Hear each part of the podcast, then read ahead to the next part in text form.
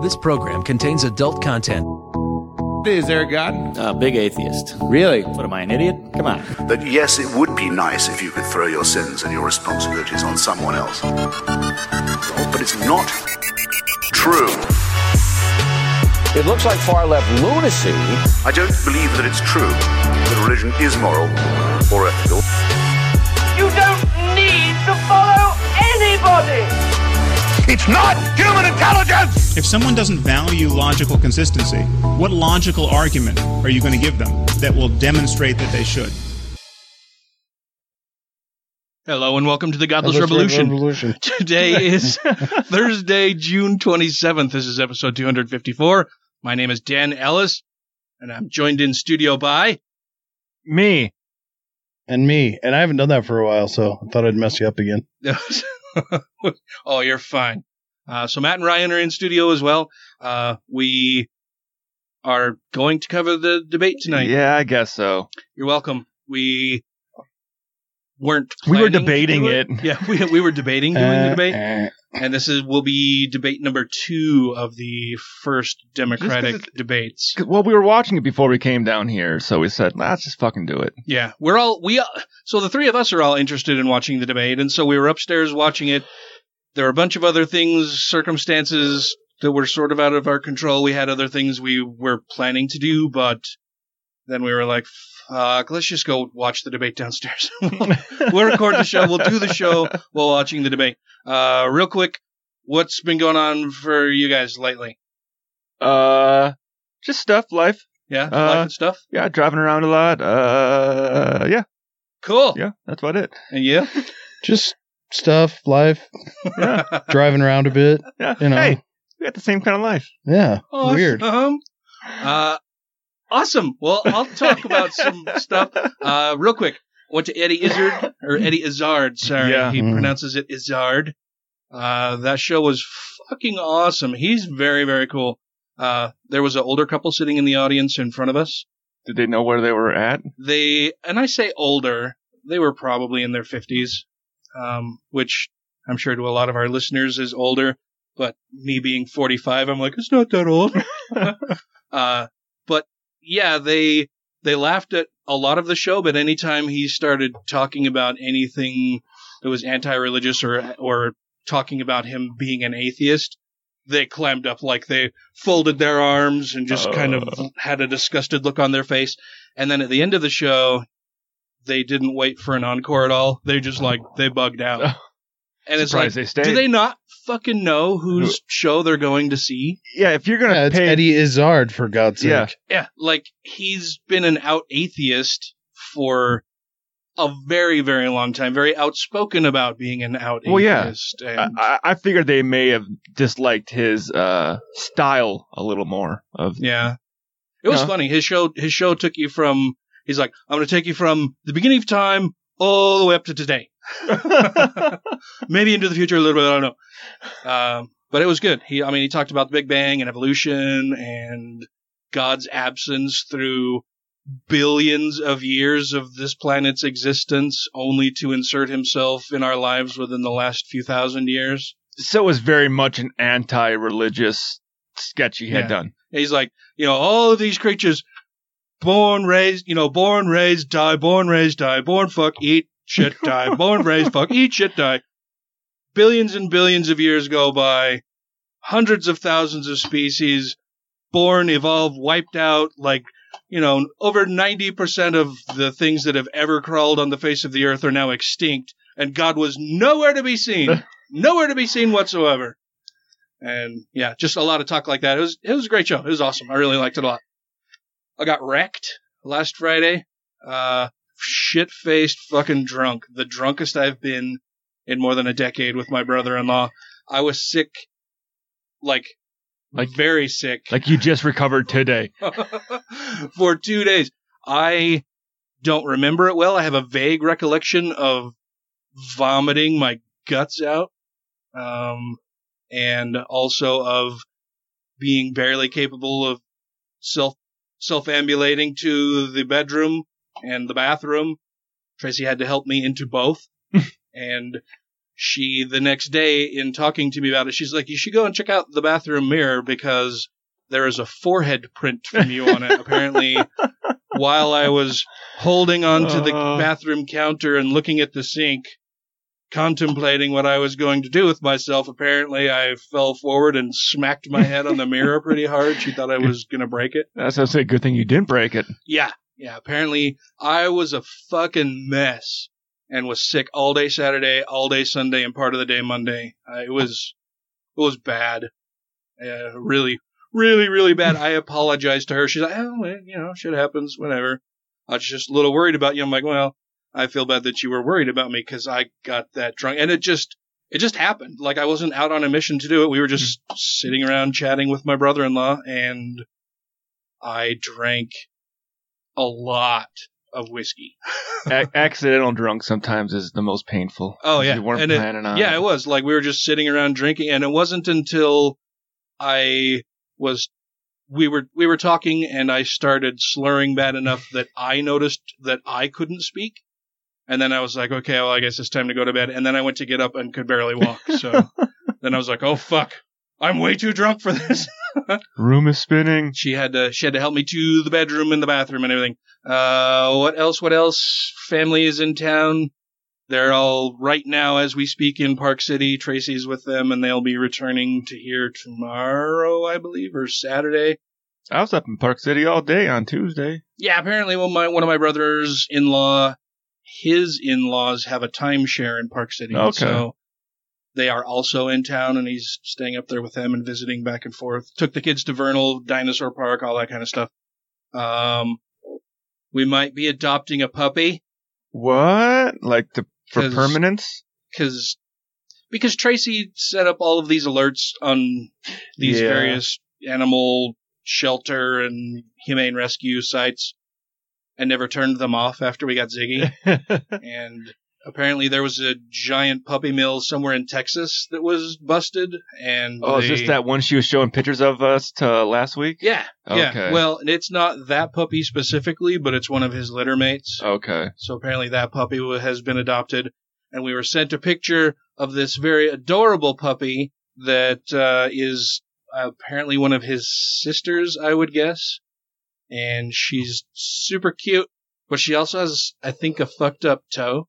Like she she has a she has a mild deformity. I'll have to show you guys. We might be going to see her on Saturday and maybe bring Uh-oh. her home. So we'll have to see how that goes for sure. But here, I'll show you the picture of her if this ever decides to quit loading or finish loading. Dun, I mean- dun, dun, dun, dun, dun. Animals are really good if they have like something really nasty they need to have removed like that sometimes. Yeah. They uh they adapt pretty well. Well, and this is like, it's just oh like, yeah. it's like, it- a little toe. She's yeah, it's, it's- it toe. looks like a dew claw, but it's in the wrong place. Yeah. Yeah, it's just kind of, it looks like it's just a minor deformity on one of her paws. Go for it. Yeah, she's super cute. Look at that sweet little face. But, so, yeah, we might be getting another puppy here very soon. Uh, what else, what else, what else? I think that might be it. Oh, like I have Achilles, I have tendonitis in my right Achilles. That sucks. Hurts a lot. Uh I think it's from the golfing. I got a got an appointment on Monday to go and Yeah. talk to the doctor about it. Getting old, man. humans Breaking down, falling Yeah. fuck apart. humans don't do as well with getting that kind of stuff removed, so I don't recommend you getting it removed. Ooh, that just reminded me. Uh, I I have to show you guys something during the break. Remind me. Leave your pants Uh, on, Dan. No, I, I have to show you guys something. You'll dig it during the break, Okay. and, and it'll be our little secret. Okay. Uh, what else? What else? What else? We're uh, we have been hinting at doing an episode on placebos. I was planning on doing that this evening, but then the debate kind of took over, and I didn't get everything done that I wanted to get done on the placebo episode. That will be coming out soon, shortly, here within the next month. We have a couple other things planned, so that will be coming out shortly. I think that is about it, and we should get into the debate Yeah, it might be a long one. yeah, yeah, it'll be good. Uh, so we'll see you on the other side of this little break here. Okay. This is Dr. Hector Garcia, author of Alpha God and Sex, Power, and Partisanship, and you are listening to Godless Revolution. Looking at two state and one state, and I like the one that both parties like. I'm very happy with the one that both parties like. I can live with either one. Rejoining the Godless Revolution podcast now. Okay, before we start talking about tonight's debate, I want to talk about one thing that stuck out or stood out and stuck in my craw about last night. And I've been having discussions slash arguments with people about it all day today uh, because I made a comment on Facebook and people are weighing in on it. And, Uh, and I didn't comment on Facebook because I know I'd be talking with you today. Yeah, yeah. So we can we can talk about it amongst ourselves this evening.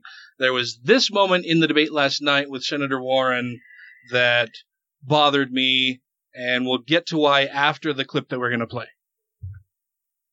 Senator Warren, uh, we're going to get to the uh, gun question here. in Parkland, Florida, it's just north of here in Broward County. As you know, it has created a lot of teenage activism uh, on the gun issue.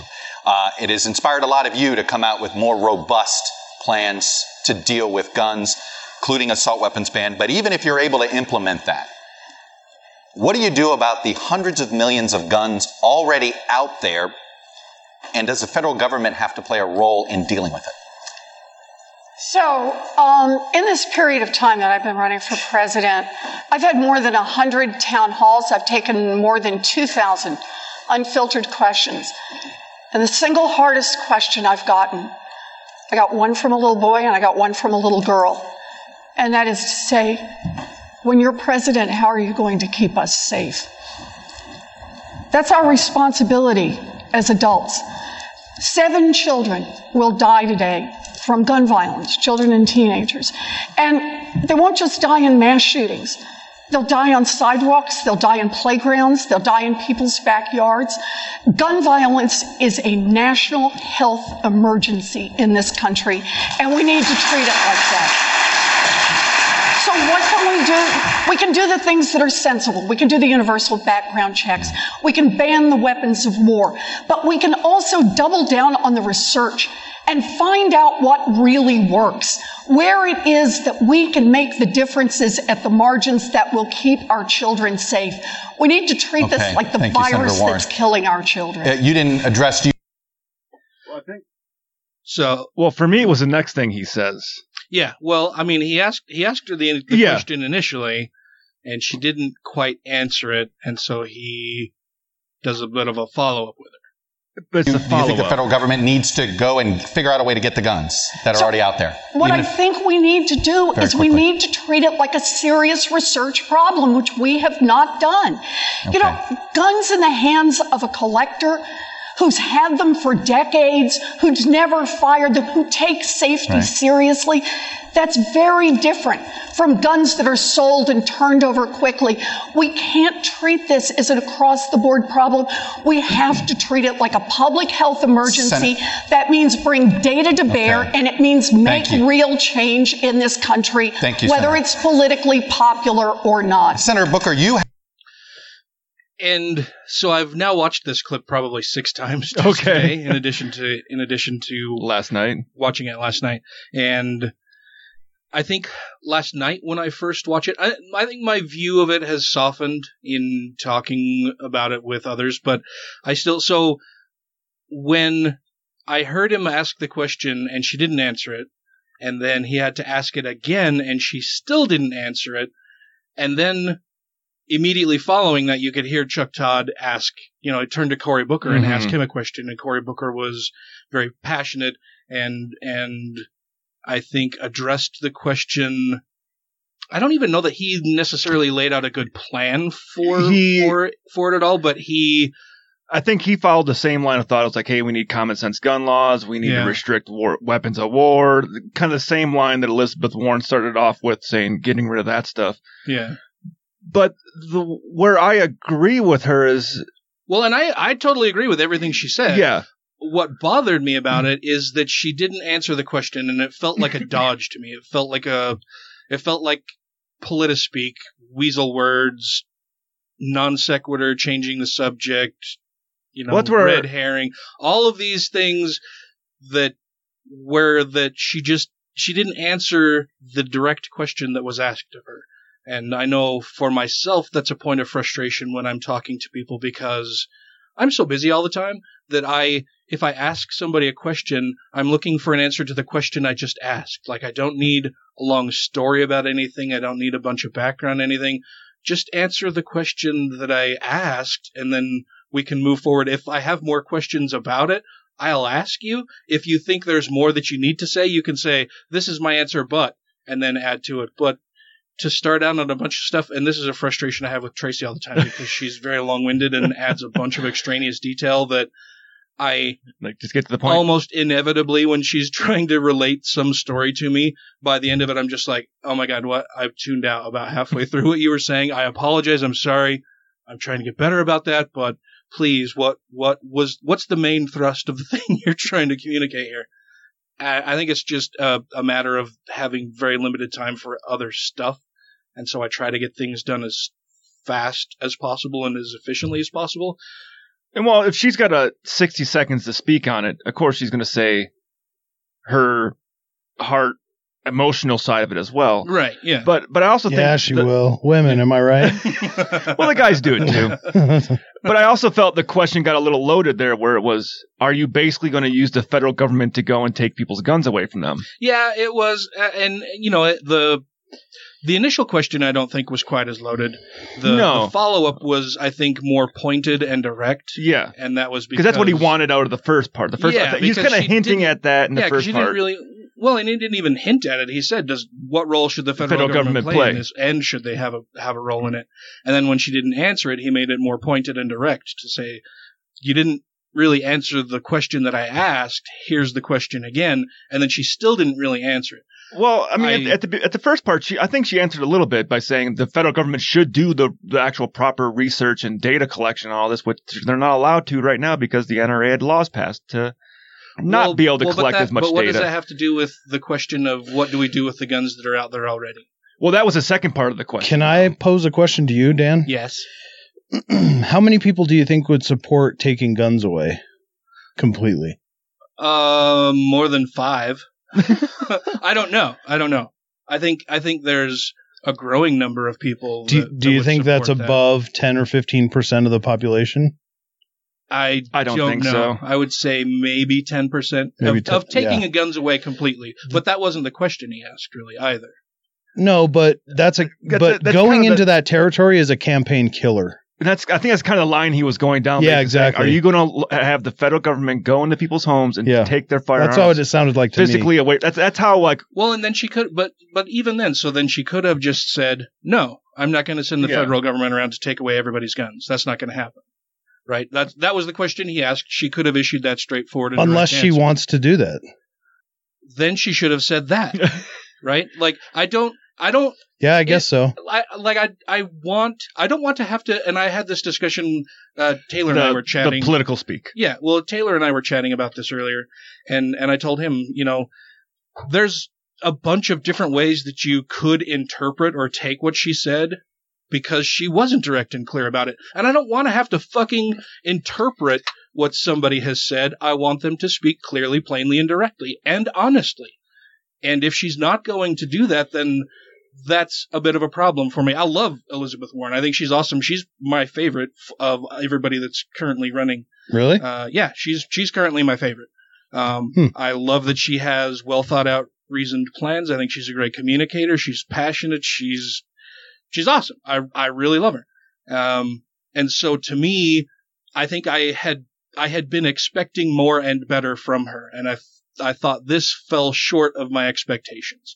And maybe my expectations are too high, or maybe I don't know. May, there, there, there are a bunch of different ways that you could take what she said Yeah. and read a bunch of different things into it, and I think that's a problem. That that's a problem with politics is that it's the same thing as fucking religion. Like somebody can say something, and f- you ask fifty different people what they just said and how they interpreted it, and you'll get fifty different fucking answers. Yeah. because they weren't clear and concise, direct and honest. And well, like when Sarah and I were watching it last night, we kind of both made the comment to each other, like, well, actually, to us, we're like, that wasn't a, a, a bad response because no, I don't think it was a bad response either. And that's the other point too. Like the the post I made on Facebook was that I didn't like or wasn't pleased with her or didn't you know her basically Elizabeth Warren equivocating on the questions of, on the question of guns I didn't like. And so many people read so much more into that. Like, don't interpret what I'm saying. Read the fucking words. I'm I'm disappointed that she equivocated because she didn't answer the direct question. She she did. She it was the textbook definition of equivocation. She changed what the subject was and what her answer was so as to obfuscate what the answer would be to the direct question she was asked. So would you have liked it better if to have her say, I don't have enough data on this yet to know exactly what to do.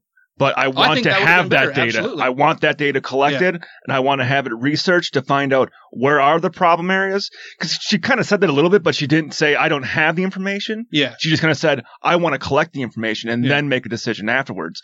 And But she didn't even say we need to collect the information and then and then I'll make a decision. She didn't address the question. What? Like and was asked twice, and the second time very directly, and like you said, it was Yeah. a bit of a loaded question. And she could have just been much more direct, concise, and honest about it. And then there would be no debate that I've had with a bunch Yeah. of different people. You know, like we would all know, oh no, this is what Yeah. she said, this is what she meant.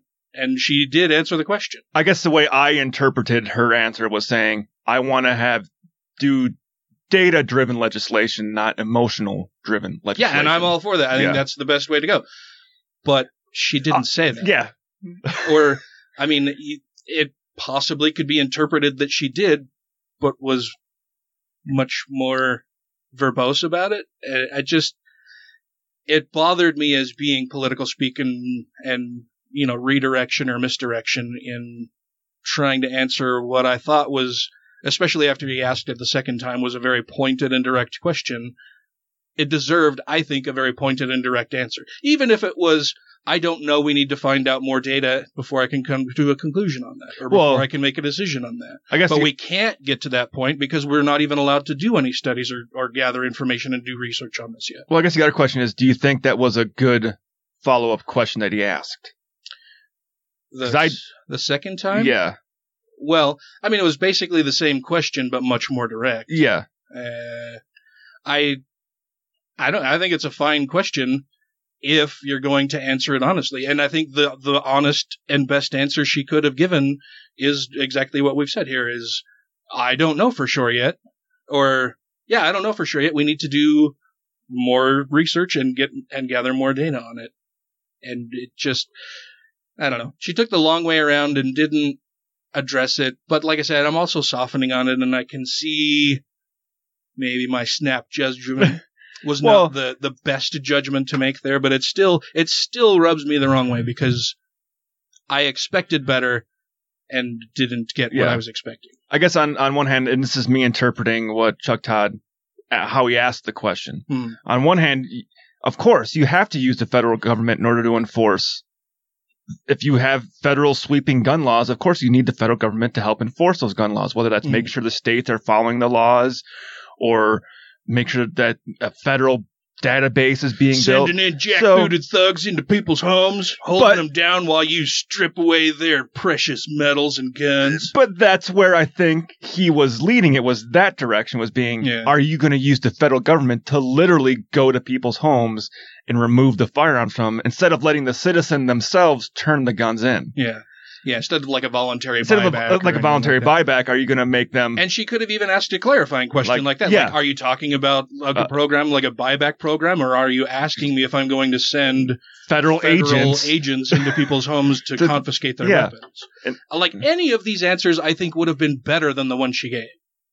Not that the answer she gave was even bad or wrong. I I agreed with everything that she said there. It's just like I said, I was expecting more, and she could have been more direct and honest about She needs it. to take some Claritin. Even if There's it killed her the- campaign. yeah, Yeah. Yeah, because what the fuck is the point of running for office if you're not going to, To do what you're what you say you're going to do, and if you're not talking about the things that you're actually going to do? Like, what the fuck is the point of even running? then? getting elected. To do what?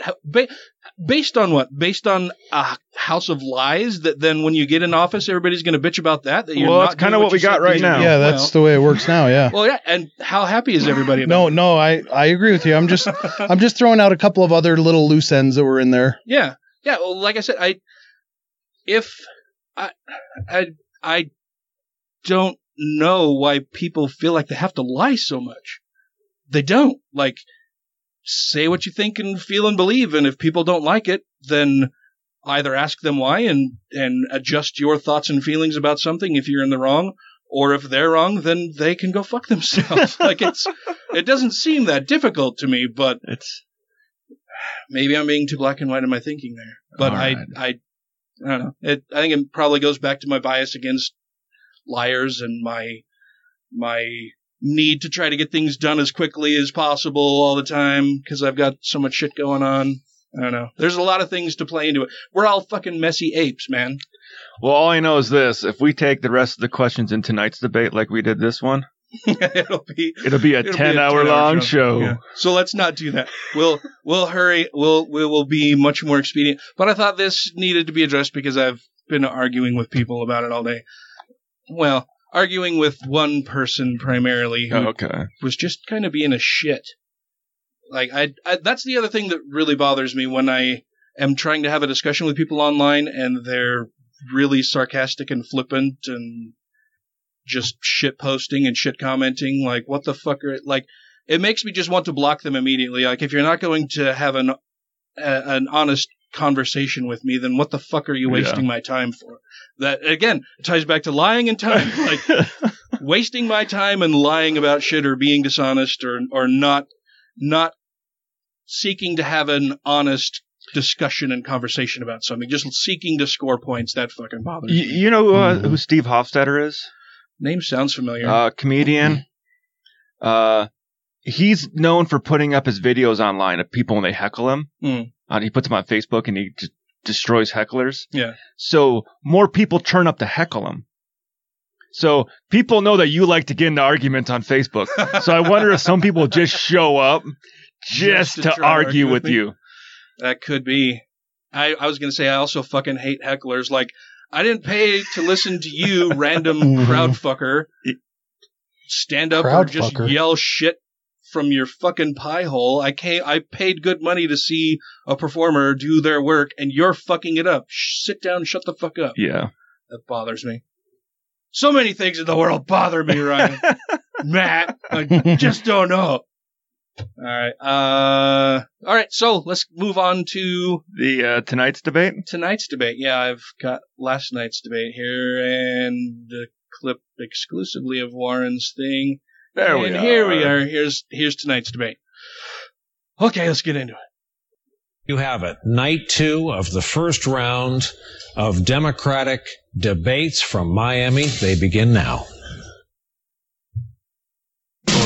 Oh wow, that was louder. Good evening, I'm Lester Holt, and welcome to night two of the first Democratic Well, now it seems No. really low. Did you turn it Yeah, down? I was just turning it down because I bet there'll be some points where we'll talk over them while they're doing this kind of stuff. oh yeah, sure. We should probably and- skip forward a bit here. Yeah, because we'll skip forward. this is just them intro.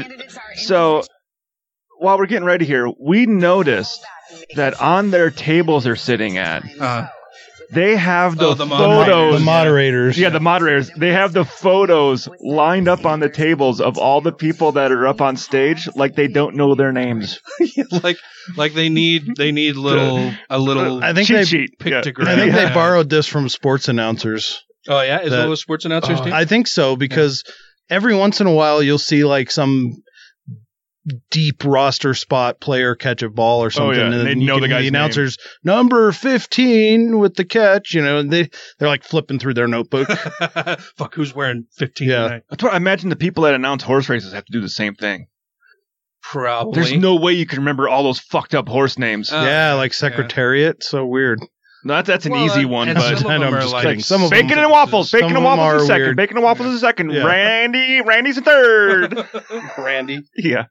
So we were talking also while we were watching this upstairs and drinking beer and eating pizza. Yeah. Uh, the positioning of candidates on the stage, and we've we've decided we're not entirely sure that this is the case, but we've decided that it must be that the top contenders or front runners are placed in the center of the stage at the center podiums, and then as your poll numbers and support dwindle, you are then spread Yeah. To the right and left of center. Which we're all betting is it's It, I mean, It looks just, like just that. based on the people who are in the wings and who's in the center, Yeah. that's that's what it looks to be. And I'm happy to see Marianne Williams at the far end of the stage. I'm also happy to see John Hickenlooper at the far end of the stage. well, they're afraid of her goop. there, there are some candidates running who I think should not be, and I'm sure will be dropping out within the next month or so. Uh, Williams, I hope, is one of them, but she's very tenacious, so she But- may stay around even if she's not gaining more support. And Un- until the money's gone. well, she's yeah. Well, she has a bunch of money herself. She is a guru. She's a woo monger. She is like she pals around with Oprah and celebrities, offering them spiritual advice, and it's all airy fairy nonsensical. Well, some of it makes sense, and some of it is good advice, but a lot of it is just very fucking wooey, Yeah. Deepak Chopra ish bullshit. You just almost cited half of uh, Tim Minchin's Storm. yeah, it's very much like that kind of bullshit. And if you haven't heard that, go fucking listen to Yeah. it. In a recent interview, you said you suspected that Americans would be, quote, delighted to pay more taxes for things like that. My This is question to you to is Bernie Will Sanders. taxes go up for the middle class in a Sanders administration? And if so, how do you sell that to voters? Well, you're quite right. We have a new vision for America. And at a time when we have three people in this country owning more wealth than the bottom half of America, while 500,000 people are sleeping out on the streets today, we think it is time for change, real change. And by that I mean that health care, in my view, is a human right. And we have got to pass a Medicare for all single payer system. Under that system, Now we just need to figure out who all the humans are. Well, and he also didn't answer the question right away either. Yeah. And he continues not to answer the full question next. Yeah.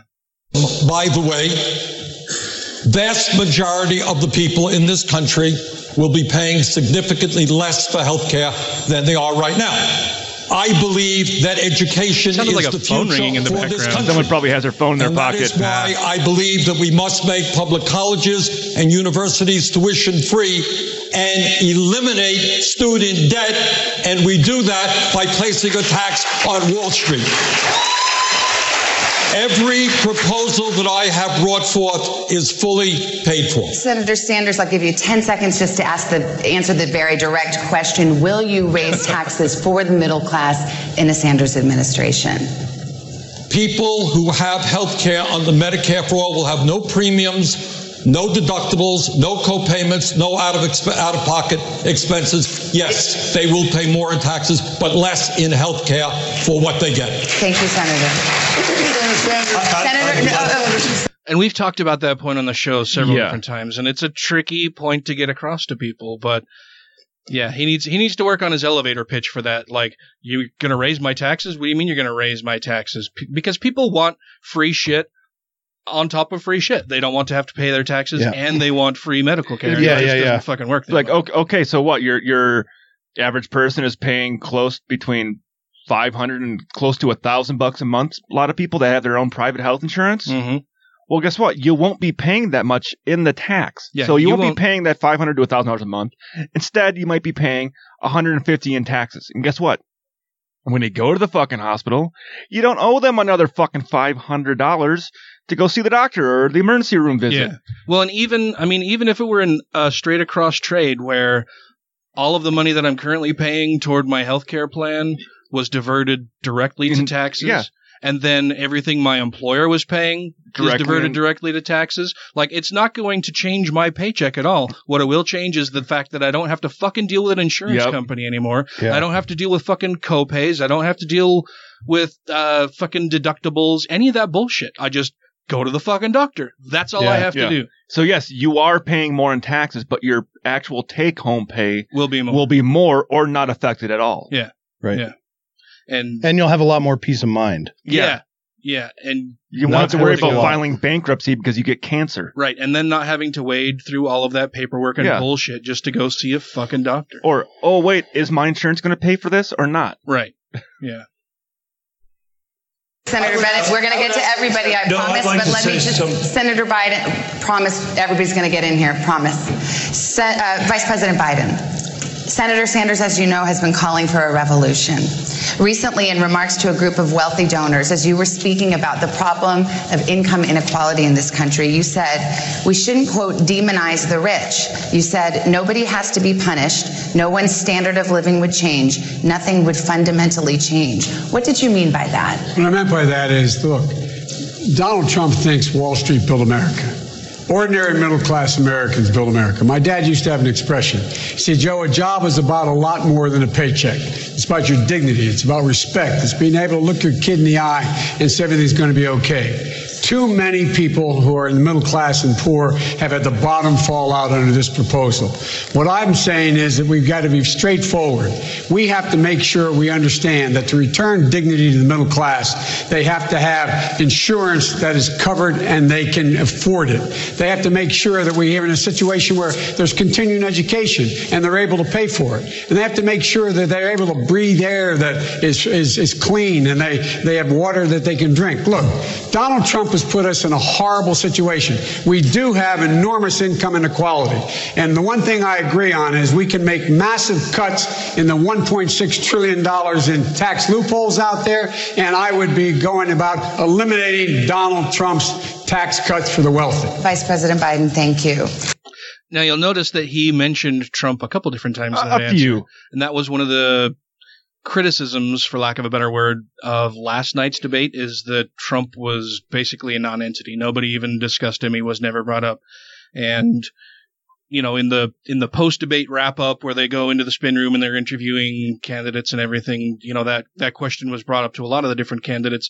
None of them had a very solid answer, and Tracy was sitting there who really only pays attention to politics because she kind of has to because I have the shit on at the house all the time, whether it's in my office or in the kitchen or Yeah. downstairs or whatever. Like I have the news going all the time. And if she gets bored of it or is tired of it, she just goes into another room. or she says, I can't fucking watch this bastard anymore. I'm going in the other room. Uh, but so she was sitting there and she just turned to me and she said, well, why the fuck should they have to talk about Donald Trump at all? We're not here. Like, we all know that they oppose Donald Trump. That's why they're, They're running, running for president. him. Like, that seems silly that they would have to state that in addition to running, you know, that they oppose Donald Trump. Of course they oppose him. That's the Yeah. whole fucking point of them being Yeah. on stage right now. Mm-hmm. Um, so that was interesting that he, out of the gate, he must have heard a bunch of that criticism and thought, well, I'm going to go at the president. Or he thinks that because he's the current front runner, maybe he needs to take a more direct shot at the president. He's already set himself a little bit more apart from the rest of the pack. And so then he can attack who may be his His- opponent yeah. in, the, in the actual election. In a year from now. yeah. Senator Harris. There's a lot of talk in this primary about new government benefits, such as student loan cancellation, free college, health care, and more. Do you think that Democrats have a responsibility to explain how they will pay for every proposal they make along those lines? Well, let me tell you something. I, I hear that question, but where was that question when the Republicans and Donald Trump passed a tax bill that benefits the top 1%? Yes. corporations in this country, contributing at least a $1 trillion to the debt of America, which middle class families will pay for one way or another. Working families need support and need to be lifted up. And frankly, this economy is not working for working people. For too long, the rules have been written in the favor of the people who have the most and not in favor of the people who work the most, which is why I am proposing that we change the tax code. So for every family that is making less than $100,000 a year, they will receive a tax credit that they can collect up to $500 a month, which will make all the difference between those families being able to get through the end of the month with dignity and with support or not. And on day one, I will repeal that tax bill that benefits the top 1% and the biggest corporations of America. I think that was a great answer. Yeah, that I was like a very that. was a very populist answer. I like that a lot. And I've I've, I've had, heard a few people argue that the new Trump tax plan. You, well, you are saving money. You get more in your paycheck. I'm like, motherfucker, my paycheck ain't changed, and I'm also paying an extra thousand dollars in taxes at the end of the year. Yeah. He doesn't change your withholdings No. Well, that's, that's your employer's job. or your your not your withholdings, your uh dependents. well, Even I, no I, dependents, yeah. I well, I, even with me, I have no dependents. I had zero changes. But that's from- what affects how much you get back or how much you paid throughout the year, right? It's no, a big part of well, it. it's a it's a part of it, but because I claim zero throughout the whole year, and I claim zero when I do my my taxes. And I've done that my whole life, but this last year compared to the other years, it was a thousand dollar less. I paid a thousand dollars more.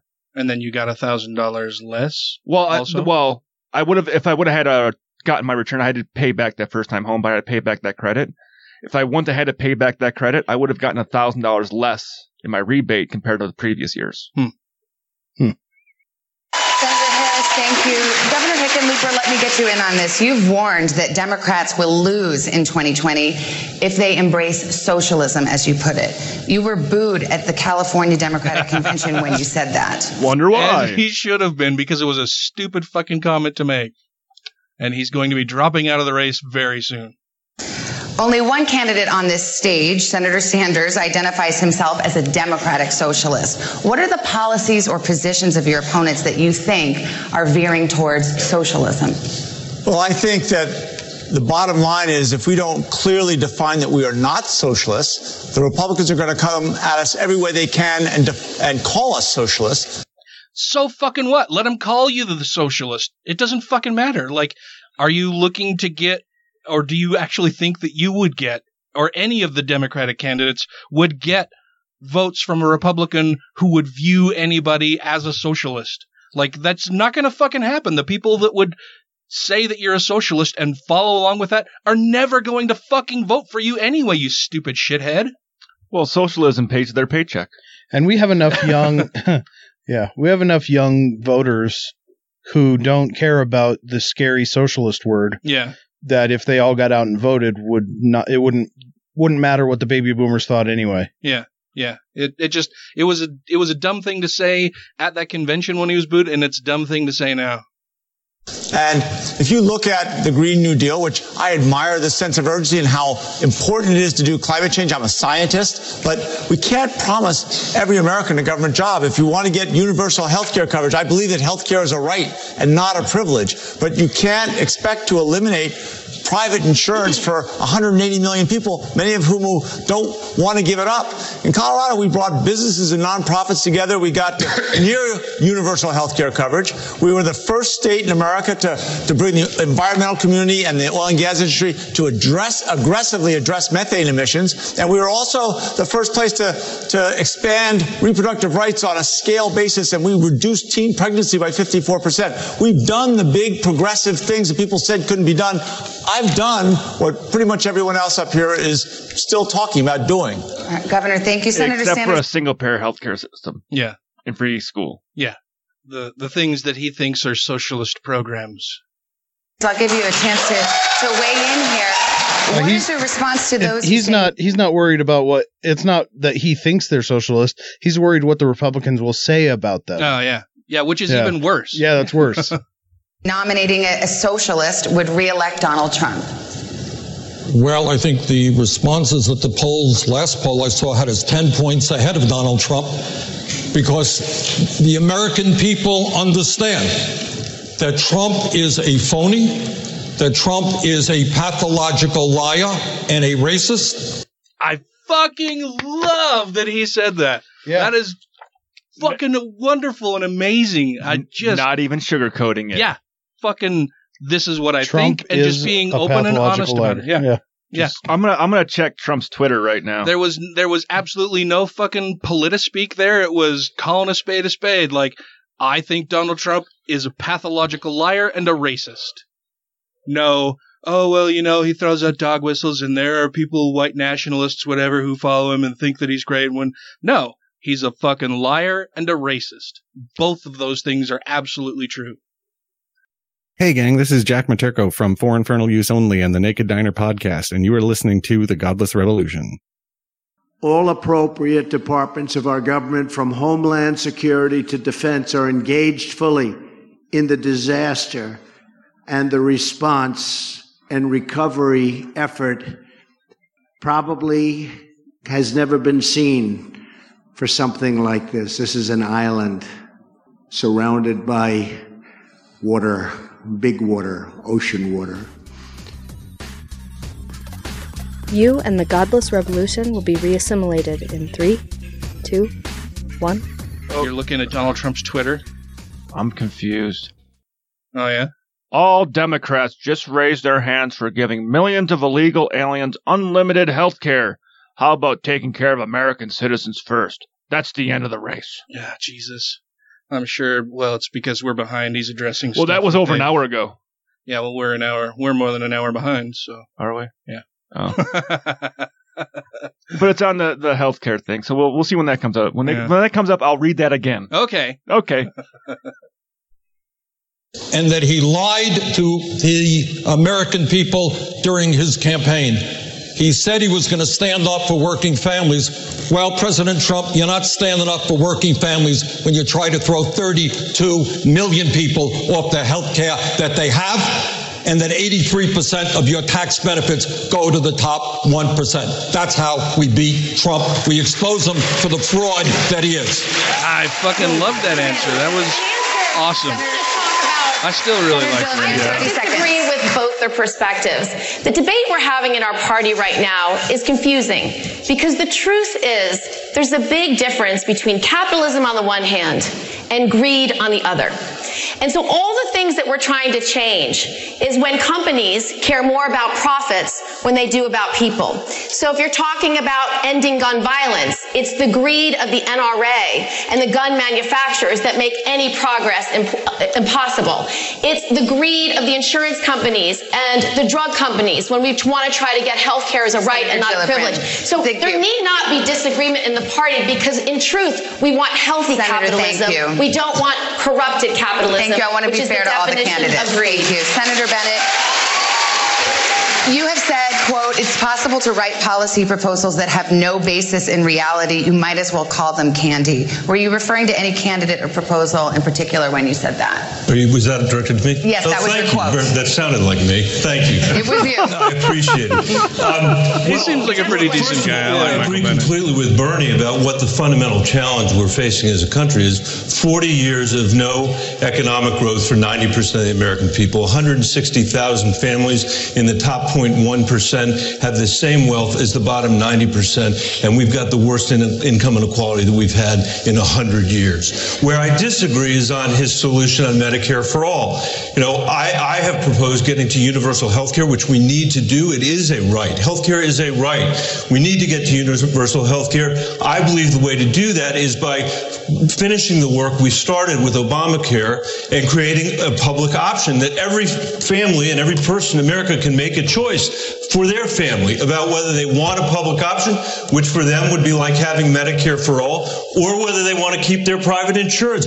I believe we will get there much more quickly if we do that. But wait, but Bernie mentioned, Bernie, if I could just finish, Bernie mentioned that the taxes that we would have to pay, because of those taxes, Vermont rejected Medicare for all. Senator, Because they didn't understand it. In Bernie's bill, in Senator, Bernie's bill, Senator, I wrote, please. I we wrote are going to talk about health care at length, Senator, but at, for the moment, I- my colleague Thank you say very wants to continue the question. I wrote the the part in Senator Sanders' bill. I wrote the part in Senator Sanders' bill that is the transition, which merges what the two senators said. Senator. Because the truth is, if you have a buy-in over a four or five-year Senator, period, you move us to single payer more quickly. Senator, we will get to this. We will get to this. I, I understand But you. before we do, That's the other problem with having this fucking many Yeah. people on stage is that you can't. Which is why they broke it up into two nights, but still a lot of people on stage for both Yeah. nights. Yeah. But the thing that worries, I think his thing would cost more money. Because if, if Um, you keep yeah. if you keep the system of well private insurance and then there's this single payer kind of thing over here that you can buy into, well, how does that help?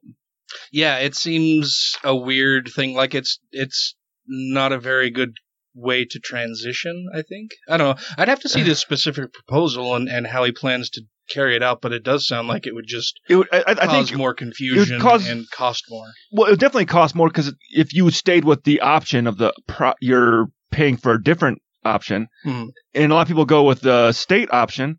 Well, the other option's going to raise their costs because Mhm. there's fewer people on it Mhm. versus just dying out like the dinosaur it is. Yeah. I think probably the best way to handle it is just to say the government is rolling out a single payer option. This is what you get for it. You can sign up for it or not. You can continue to maintain your private healthcare insurance if you want, but the government has a single payer solution available for you. I, well, fuck. But then Well, how do you? I think I think health insurance companies, if they want to stay in the business, they're going to have to pivot. Yeah. It's no longer going to be for going in for. They'll be ah, Aflac. Well, well, I'm going more for like if you wanted, if you're going to have elective surgeries, something that your health insurance normally doesn't pay for anyways. You could, they would have to pivot into a market for that. Be like, okay, well, we'll cover elective surgeries. This is for an added thing on top of your healthcare plan where your healthcare plan takes care of you break a bone, you get sick, you get injured, your healthcare takes care of that. If you want to go get LASIK, if you want to go have plastic surgery, if you want to go have any of these elective things done, well, here's an insurance plan you can buy into if you're doing that kind of stuff, or just to have there in case you decide to.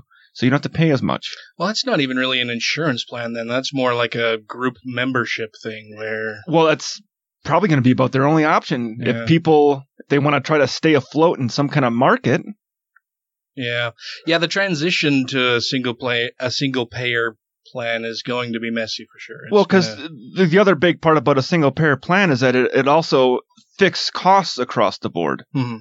It's not that if I go to this hospital, it's going to cost me ten thousand dollars for hip replacement, but if I go to the one across the street, it's going to cost forty thousand. Hmm. It's no, that surgery costs one dollar amount no matter what. yeah. And you, as the person going to see the doctor, don't even really have don't to have to care about yourself. that. It's the with it. hospitals are basically told, "Hey, this is what we pay for this surgery. Done." Yeah. I, I want to say hello and good evening, buenas noches to uh, Mayor uh, Buttigieg. Buenas noches, gracias de invitarnos. Gusto en verlo, caballero. Many of your colleagues on stage support free college. You do not. Why not? Sure. So college affordability is personal for us. Chasten and I have six figure student debt. I believe in reducing student debt.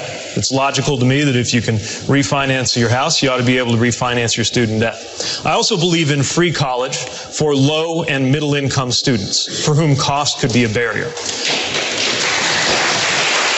I just don't believe it makes sense to ask working class families to subsidize even the children of billionaires. I think the children of the wealthiest Americans can pay at least a little bit of tuition. And while I want tuition costs to go down, I don't think we can buy down every last penny for them. Now, there's something else that doesn't get talked about in the college affordability debate.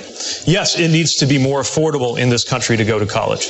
It also needs to be more affordable in this country to not go to college. You should be able to live well, afford rent, be generous to your church and Little League, whether you went to college or not. That's one of many reasons we need to raise the minimum wage to at least $15 an hour. Jose, I've got $100,000 in student loan debt myself. Uh, let I'll me get you, you. I count on the I got a story government the too. last 30 Hey, years who are around hey. this problem was created to be the ones to solve it. It's going to be the next generation, the 40 million of us who can't start a family, can't take a good idea and start a business, and can't buy our first home. This is the generation that's going to be able to solve student loan debt. This generation is ready to lead. Uh, Mr. Yang, your, your signature policy is to give every adult in the United States $1,000 a month, no questions Two asked. thumbs up from Andrew Yang. Uh, I I think that's like $3.2 trillion. The only a candidate year. not in a dress or a tie. How would you do that? Yeah. Sorry? How would you do that? Oh, so it's difficult to do if you have companies like Amazon, trillion dollar tech companies paying literally zero in taxes while they're closing 30% of our stores.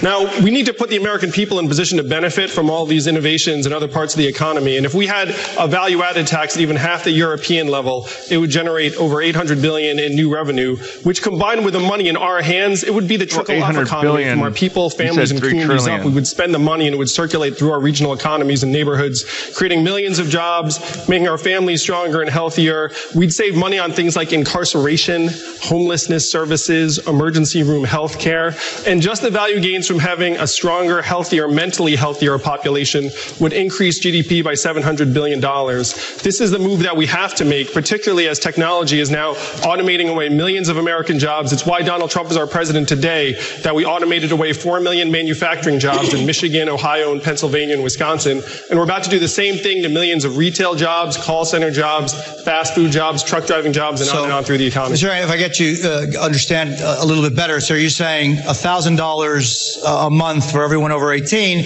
but a value added tax, so you can spend that $1,000 on value added tax? Well, the value added tax would end up, um, you'd still be increasing the buying power of the bottom 94% of Americans. You have to spend a lot of money for a mild value added tax to eat up $12,000 a year per individual. So for the average family with two or three adults, it'd be $24,000 to $36,000 a year. Okay, uh, Congressman Swalwell, I want to talk a little bit about what uh, Mr. Yang is talking about, and you just actually. So I am just looking over the people on stage right now. I think the only person who has not said anything yet is Marianne. right? She's the only candidate thus far who has not said anything throughout the. she hasn't tried to chime in. Yeah. I'm a little fuzzy on this value added tax. Thing. I'm not entirely sure what it is. Okay. either. Might have to do some research on Yeah, that. we can look it up later. He mentioned that many Americans are worried that things like self-driving cars, robots, drones, artificial intelligence will cost them their jobs. What would you do to help people get the skills they need to adapt to this new world?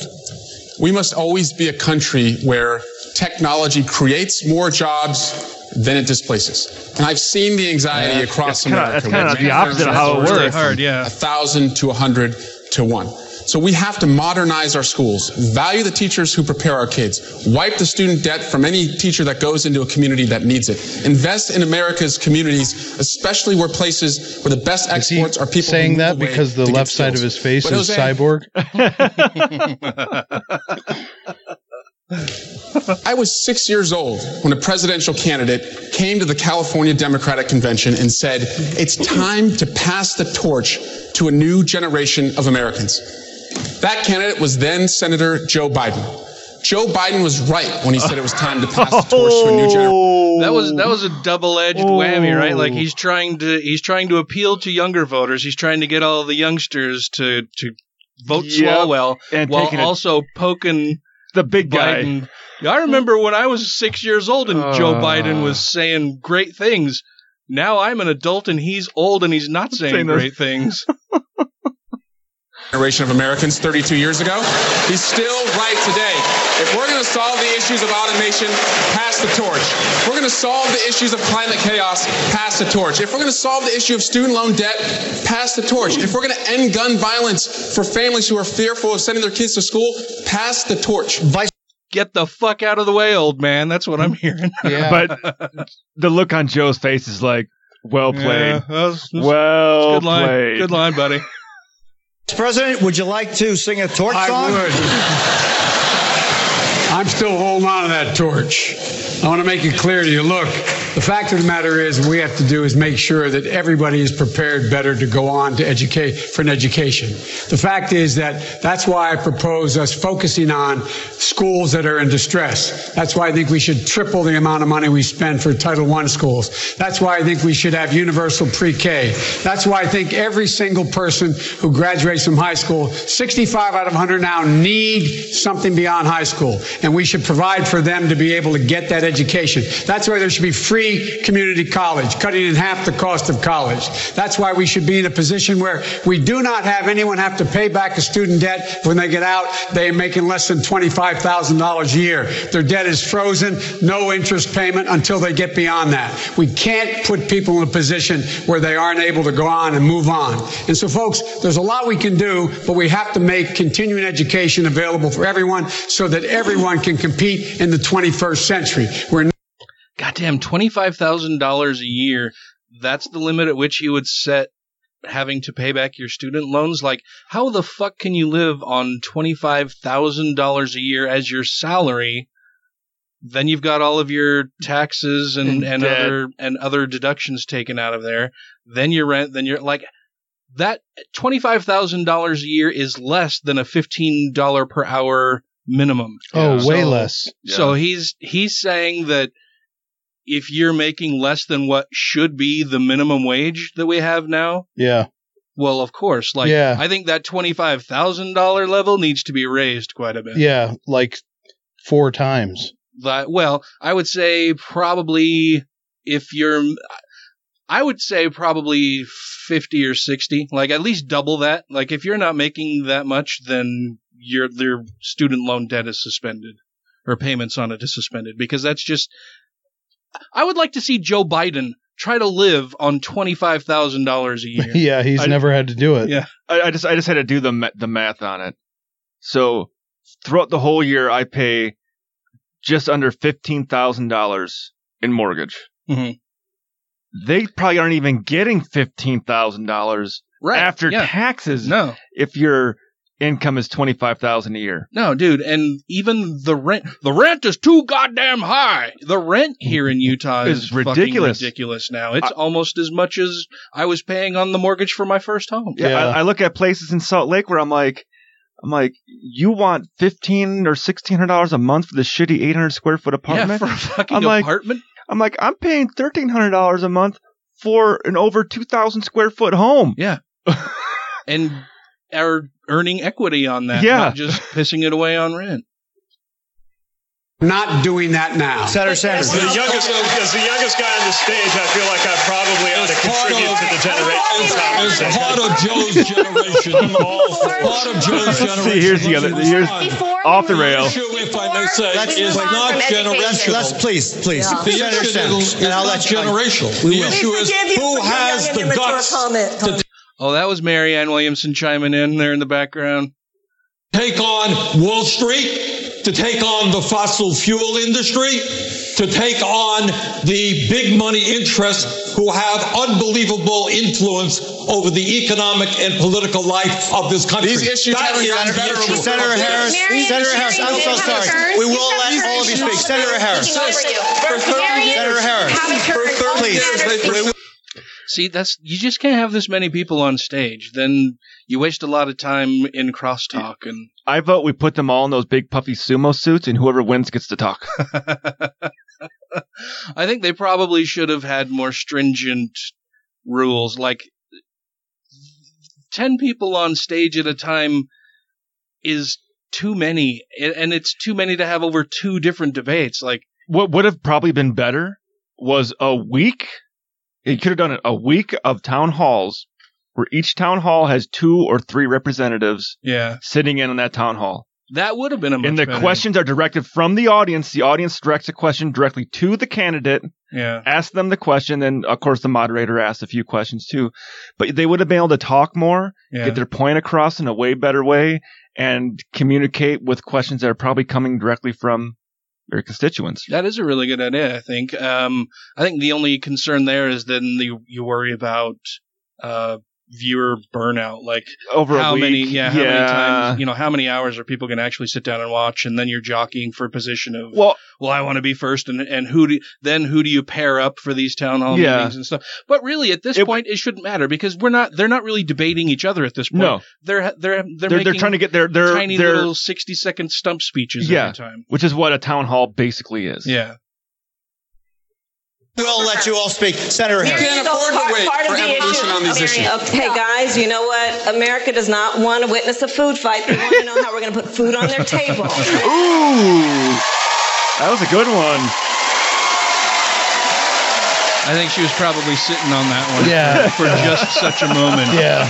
on that point, part of the issue that is at play in America today, and we've all been traveling around the country, I certainly have.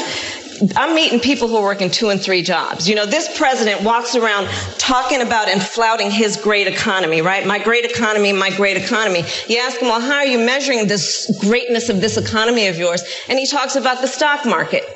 Well, that's fine if you own stocks. So many families in America do not. You ask them, how are you measuring the greatness of this economy of yours? And they point to the jobless numbers and the unemployment numbers. Well, yeah, people in America are working. They're working two and three jobs. So when we mm-hmm. talk about jobs, let's be really clear. In our America, no one should have to work more than one job to have a roof over their head and food on the table. Thank you very much. Yes. Agree 100%. That's a very good answer. all expressed an interest in talking She's about two for healthcare. two. So let's let's let's talk about healthcare, and this is going to be a show of hands question. We asked a question about healthcare last night that spurred a lot of discussion. As you know, we're going to do it again now. Many people watching at home have health insurance of their employer. Who here would abolish their private health insurance in favor of a government-run plan? All right. Did you see? so so so Kamala Harris and Bernie Sanders both raised their hands. I think they were the only two on stage Well, that did it. And and then then Joe, Joe Biden, looks over. Joe kinda- Biden was like, uh, uh, uh, well, may, may, maybe. Here's the thing. Huh. They all have government insurance. Well, yeah, they all, well, it's Well- it's private health insurance uh, but Through the government. by the government. Yeah. Yeah. Jill, Gillibrand, Senator Gillibrand. Yeah, so no, it's my turn. Go ahead. So um, this is a very important issue. So the plan that Senator Sanders and I and others support, Medicare for All, is how you get to single payer. But it has a buy-in transition period, which is really important. In 2005, when I ran for Congress in a two to one Republican district, I actually ran on Medicare for All, and I won that two to one Republican district twice. And the way I formulated it was simple. Anyone who doesn't have access to insurance they like, they could buy in a percentage of income they could afford. So that's what we put into the transition period for um, our Medicare for All plan. I believe we need to get to universal health care as a right not a privilege to single payer. The quickest way you get there is you create competition with the insurers. God bless the insurers if they want to compete, they can certainly try. But they've never put people over their profits, and I doubt they ever will. So what will happen is people will choose Medicare, you will transition, we will get to Medicare for all, and then your step to single payer is so short. I would make it an earned benefit. Just like Social Security, so that you buy in your whole life, it is All right. always there for you, and it's permanent and it's universal. Senator, your time is up. I'm going to turn, put that same That was really good, too. to, I like uh, Gillibrand. Mayor Buttigieg. Yeah. Yeah, we've taught. Look, everybody who Yo, says Medicare for all, every person in politics who allows that phrase to escape their lips, has a responsibility to explain how you're actually supposed to get from here to there. Now, here's how I would do it. It's very similar. I would call it Medicare for all who want it. You take something like Medicare, a flavor of that, you make it available on the exchanges, people can buy in, and then if people like us are right, that that will be not only a more inclusive plan, but a more efficient plan than any of the corporate answers out there, then it will be a very natural glide path to the single payer environment. But let's remember, even in countries that have outright socialized medicine, like England, even there, there's still a private sector. That's fine. It's just that for our primary care, we can't be relying on the tender mercies of the corporate system. This one's very personal for me. I started out this year dealing with the terminal illness of my father. I make decisions for a What, what happened? Living. You messed There it up, nothing Dan. could have prepared me for the kind of decisions our Sucking up family all the faced. internets. But the thing we had going for us was that we never had to make those decisions based on whether it was going to bankrupt our family because of Medicare. And I want every family to have that same freedom to do what is medically right, not live in Thank you. Your, your time is complete. Vice President Biden, I want to put the question to you. You were an architect, one of the architects of Obamacare. So where do we go from here? Look, this is uh, very personal to me. Uh, when uh, my wife and daughter were killed in an automobile accident, my two boys were really very badly injured. I couldn't imagine what it'd be like had I not had adequate health care available immediately. And then when my son came home from Iraq after a year, he was diagnosed with terminal cancer, and uh, he was given months to live. I can't fathom what would have happened if, in fact, they said, by the way, the last six months of your life, you're on your own. We're cutting off. You've used up your time. The fact of the matter is that the quickest, fastest way to do it is build on Obamacare, to build on what we did. And, and secondly, secondly, to make sure that everyone does have an option.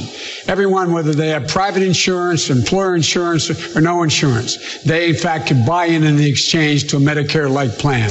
And the way to do that, we can do it quickly. Look, urgency matters.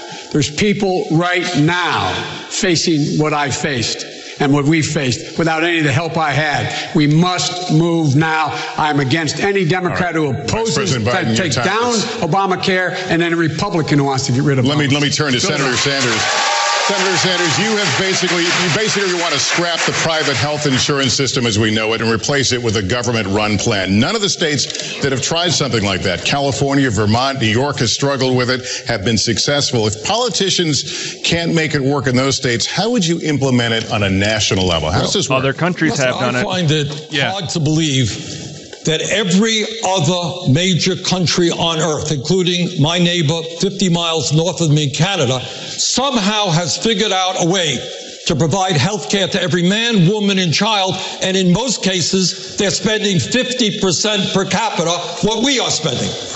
Let's be clear. Let us be very clear. The function of health care today from the insurance and drug company perspective is not to provide quality care to all in a cost effective way.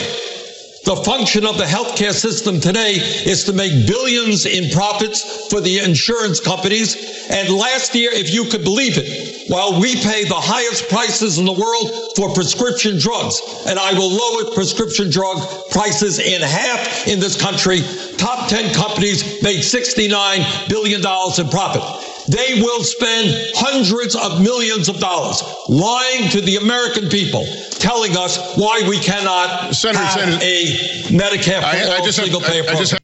That's absolutely true. Insurance companies aren't seeking to provide the best care for their patients. Yeah. They're seeking to provide an adequate level of care so that people don't necessarily die right away. They get some care, but they're looking to maximize profits. They're not looking to maximize Mhm. Benefits for uh, uh, health benefits for people. They're looking to maximize their bottom line and profits. Well- that's that's the whole fucking reason they're in yeah, business. and that's why they have teams of lawyers who fight every penny Yep. of a do that. claim because they're trying to not pay out anything ever. Yep. Well, it's also like when everyone's saying if we raise minimum wage to fifteen dollars, Burger King burgers are going to cost so much more money because they got to pay more money. It's like, yeah, no. What's not going to happen is their CEO isn't going to get a twenty million dollar bonus this year. Well, why don't we just try it and see if everything's if the worst case scenario is everything is the same, then great. Who cares, right? Yeah. Then we're we're where we started. So let's just try it and see. If that's your big argument against it. Yeah. yeah. have to follow up. Uh, how do you implement it on a national level? How do you implement it on a Okay, national level, given the fact it's it's not succeeded in other states have tried? I will tell you how we'll do it. We'll do it the way real change has always taken place, whether it was the labor movement, the civil rights movement, or the women's movement. We will have Medicare for all.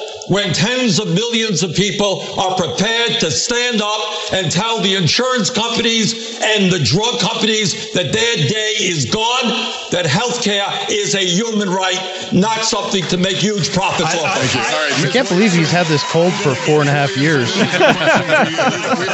excuse me, excuse me. I'm addressing the question, Ms. Williamson. We've been talking Oh, wait, a lot about access talk. to health insurance, but for many Americans, their most pressing concern is the high cost of health care. How would you lower the cost of prescription drugs? Well, first of all, the government should never have made the deal with the big pharma that they couldn't negotiate. That was just part of the regular corruption by which multinational corporations have their way with us. You know, I want What to say accent that while I that? agree with that. That's what I was Yeah. talking about earlier. Like, I don't, the- I can't place it. It's like hoity-toity. I don't know. That's the I am rather rich It's the, accent. it's the- you should pay attention to what I am saying. So it's it's it's she's from Pretencia. It's the it's the Moira Rose from Schitt's Creek accent. I'm, I'm with Senator Bennet and others, but I agree with almost everything here. I'll tell you one thing. It's really nice if we've got all these plans, but if you think we're going to beat Donald Trump by just having all these plans, you got another thing coming. Because he didn't win by saying he had a plan. He Actually, he did say he had a plan. Make America great again. We've got to get deeper than just these superficial fixes, as important as they are. Even if we're just talking about the superficial fixes, ladies and gentlemen, we don't have a health care system in the United States. We have a sickness care system in the United States. We just wait till somebody gets sick and then we talk about who's going to pay for the treatment and how they're going to be treated. What we need to talk about is why so many Americans have unnecessary chronic illnesses, so many more compared to other countries. And that gets back into not just the, health, the uh, big pharma, not just health insurance companies. It has to do with chemical policies. Oh, it has to do with environmental fuck. policies. It's a good time It has to do with food policies. It has to do with drug Thank you. policies. Thank you, It Senator- to do with environmental Senator. Bennet, a question for you. She you want a was system going that we had in woo. place with Obamacare. yeah, I think and- I think some of those are valid concerns. Of course, the environmental concerns and and the uh, and even to some extent the chemical concerns and stuff like that. But it's why we need regulations and better regulations, and Yeah. better oversight of these companies, not chemicals are bad kind of bullshit, which is the dog whistle I hear from her, Her. way too fucking often. Yeah. Build on it. You mentioned that a moment ago. Is that enough to get us to universal coverage? I I believe that will get us the quickest way there. And, and I thought the Vice President was very moving about this, and Mayor Pete as well. I had prostate cancer recently, as you may know, and why I was a little late getting in the race. The same week, my kid had her appendectomy out. And I feel very strongly that families ought to be able to have appendectomy this choice. Yeah. I think Wow. that's what the American people want. I believe it will get us there quickly. I, there are millions of people in America that do not have health insurance today because they can't, they're too wealthy, wealthy. They make too much money to be on Medicaid. They can't afford health insurance. When Senator Sanders says that Canada is single payer, there are 35 million people in Canada. There are 330 million people in the United States, easily the number of people on a public option. They could, it could easily be 35 million. And for them, it would be Medicare for all, as, as Mayor Buttigieg says. But for others that want to keep it, they should be able to keep it. And, and I think that will be the fastest way to get where we need to go. I got really confused by that answer. I got Yeah, I, I don't think the number lost. of citizens should make a huge difference because if Canada has 30 million, 35 million people in it and they all pay into the system and 35 million people use it, okay, that getting works. coverage. Yeah, why? And if in the US you got 300 million people and there's 300 million people paying into it, like math scales. Yes. that's that's, that's kind of how like math works. Like even I understand those large numbers. Also, I will say, Bernie is a very honest person. He has said over and over again, unlike others that have supported this legislation, over and over again, that this will ban, make illegal all insurance except cosmetic, except insurance for, I guess that's for plastic surgery. Everything else is banned under the Medicare for all proposal I, I that let, he I has let put you go a little longer there, but I want, but obviously, I never heard him say you- you ban. can respond. Point here. Yeah, Senator Sanders, you can Just very briefly. You know, Mike, Medicare is the most popular health insurance program in the country. People don't like their private insurance companies. They like their doctors and hospitals. Under our plan, people go to any doctor they want, any hospital they want. We will substantially lower the cost of healthcare in this country because we'll stop the greed of the insurance companies. That was a fucking fantastic point. I think Sanders just made is that people don't like their health insurance. They Yeah. like to see the doctors that Yeah. they see. Yeah. They like to go to the hospitals that they're familiar with. They don't fucking care what private insurance company they have as their provider to pay these doctors. They Yeah. just want to see these same fucking Yeah. doctors in hospitals. and they don't want to go in and have their doctor be like, "Oh, wait, we don't cover that program for this." Yeah. Yeah, which is what they run into a lot. A lot with private insurance And companies. sometimes it's not till after you see the doctor when you find out, "Oh, they don't cover that. Now I got to pay a hundred fucking percent of it." Yeah, sorry, we tried to check this ahead of time, but it looks like your insurance Yeah. company may have changed, or their policies Yeah. may have changed, or their coverages may have changed. Like like you experienced. yeah, exactly. On this, issue- we're missing a on this part of this issue- on The this biggest part of this issue, we have to think one at a about how We need to this affects cures. Senator Harris. In our real people. for all. And the And reality today- of how this affects real people is captured in a story that many of us heard, and I will paraphrase. There is Paraphrase. any I night in paraphrase America, a parent who's seeing that their child has a temperature that is out of control calls 911, what should I do? And they say, take the child to the emergency room. Can't and so afford they it. get in their car and they drive and they're sitting in the parking lot outside of the emergency room looking at those sliding glass doors while they have the hand on the forehead of their child knowing that if they walk through those sliding glass doors, even though they have insurance, they will be out of 5,000 deductible, $5,000 deductible when they walk through those Senator- doors. Senator That's what Harris, thank you. insurance companies are doing Yes. today. She's killing it. This discussion, I want us to put it in a different myth about I was just in Candidates, please. emergency room. Candidates, please. I'm one of those parents. I was just in the emergency room, and I'm telling you. Congressman, thank you. we fight health insurance companies. She just told you to shut every single week. Thank we you. stand in line and pay expensive prescription drugs. We have to have a health care guarantee. If you're sick, you're seen, and in America, you never go broke because of it. Okay. With all a lot of you have been talking tonight about these government health care plans that you've proposed in one form or another. This is a show of hands question, and, and hold them up for a moment so people can see. Raise your hand if, gover- if your government plan would provide coverage for undocumented immigrants. That's where he was. That's where Trump's tweet came from. Why? Mayor Buttigieg, why? Because our country is healthier when everybody is healthier. And remember, we're talking about something people are giving a chan given a chance to buy into. In the same way that there are undocumented immigrants in my community who pay, uh, they pay sales taxes, they pay property taxes directly or indirectly. This is not about a handout. This is an insurance program. And we do ourselves no favors by having 11 million undocumented people in our country be unable to access health care. But of course, the real problem is we shouldn't have 11 million undocumented people with no pathway to citizenship.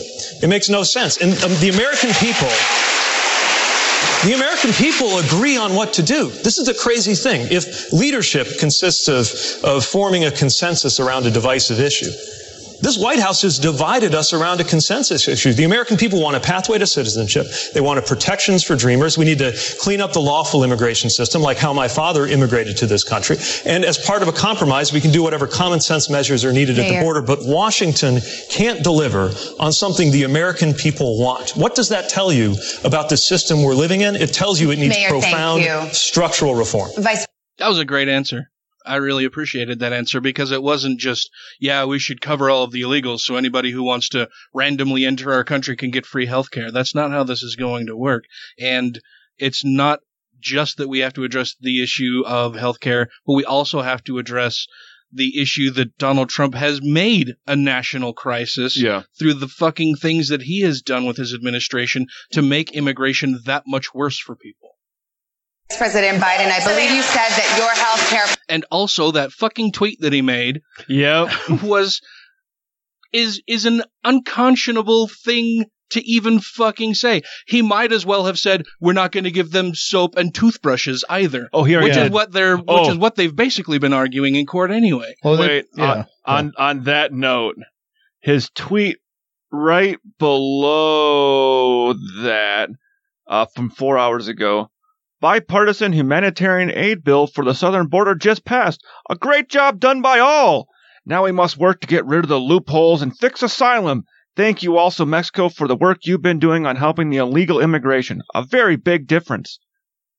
You are applauding a bill that is fixing a problem you created. Yeah. Yeah, that's just it. He wandered, he stumbles into a fucking problem, makes it worse, somebody else fixes it, and he claims victory. Yep. Shitbag. plan would not cover undocumented immigrants. Could you explain your position? I'm sorry, I beg your pardon. I. I I believe with the show of hands, you did not raise your hand. Did you raise your hand? No, I did. I- okay, but- but- sorry, sorry. I think so- everyone so You did. said Yeah, it it would looked be like covered everybody on stage Yeah. under raised your their hand. plan, which Yes. is different than Obamacare. Yes, but here, here's Can you the thing. explain that change? Yes, you cannot let, as as the mayor said, you cannot let people who are sick, no matter where they come from, no matter what their status, go uncovered. You can't do that. It's just going to be taken care of. Period. You have to. It's a humane thing to do. But here's the deal. The deal is that he's right about three things. Number one. They, in fact, contribute to the well-being of the country, but they also, for example, they've increased the lifespan of Social Security because they're, they have a job, they're paying a Social Security tax. That they'll That's what they're never collect on. Yeah. increased Yeah. the lifespan. They would do the same thing in terms of reducing the overall cost of healthcare by them being able to be treated and not wait till they're in extremis. The other thing is, folks, look, Extremis. we can deal with these insurance companies. We can deal with the insurance companies by number one, putting insurance executives in jail for their misleading, uh, their, their misleading advertising, what they're doing on opioids, what they're doing paying doctors to prescribe. We should we could be doing this by making sure everyone who is on Medicare that the government should be able to negotiate the price for whatever whatever the drug costs are. We can do this by making sure that we're in a position that we in fact allow people. Give me time's up. Hold off a minute. We, We need to allow take a short break Yeah. here. We got a lot more we need to talk So- to all of you about. So stick with us. On, on what he was just talking about there with uh being able to basically put them in jail. Agree one hundred fucking percent. Mhm. Because if you can take uh an executive from Ford or Chevy and say, "We know that you knew your seatbelts were defective in your car, and you kept producing that vehicle with that defect in there, and lying and you it." lied about it." You are fucking liable for those people that died in those cars with those defective seatbelts. Yep. Yet we haven't been able to put a single person in jail that knowingly knows that they're producing a prescription drug that's highly addictive and easily abused and is overprescribed because that makes them fucking way money. overprescribed. Because that's what they want. Yeah, way overprescribed, way over ordered. Yeah. I mean you've you've got you know small little towns with populations of ten thousand people ordering millions of pills. That that should set off all kinds of yeah red flags and alarms and warning bells. Yeah, we don't have an issue with that. Yeah. They're completely clean and clear on those types Yeah, of things. They don't have to face any repercussions Nope. for that at all. All right. Well, while they're taking their little break, we'll take a little break too. Oh, time to go pee pee. Ah. Hey everybody, I'm Mary. And I'm Shelly. We have the Latter Day Lesbian Podcast. It's the podcast about an ex-Mormon gay girl just trying to figure out her life. Mm-hmm. And so we do that every week on a podcast, don't we? We do. You're supposed to jump in. Sorry. Just jump in anytime. Okay. I'm here. We are available on your favorite podcast app. Just uh, look for Latter Day Lesbian, where your favorite podcast can be heard. And you're listening to The Godless Revolution. But if I become president, we're all going to be saying Merry Christmas again. That I can tell you. Thank you to everybody who has rated the show on iTunes and Stitcher and are following us on YouTube, Twitter, and Facebook. And to all our Patreon patrons, you make the show possible. And we're back. Yeah, we are. Uh oh. Maybe. Oh, there it There is. you go.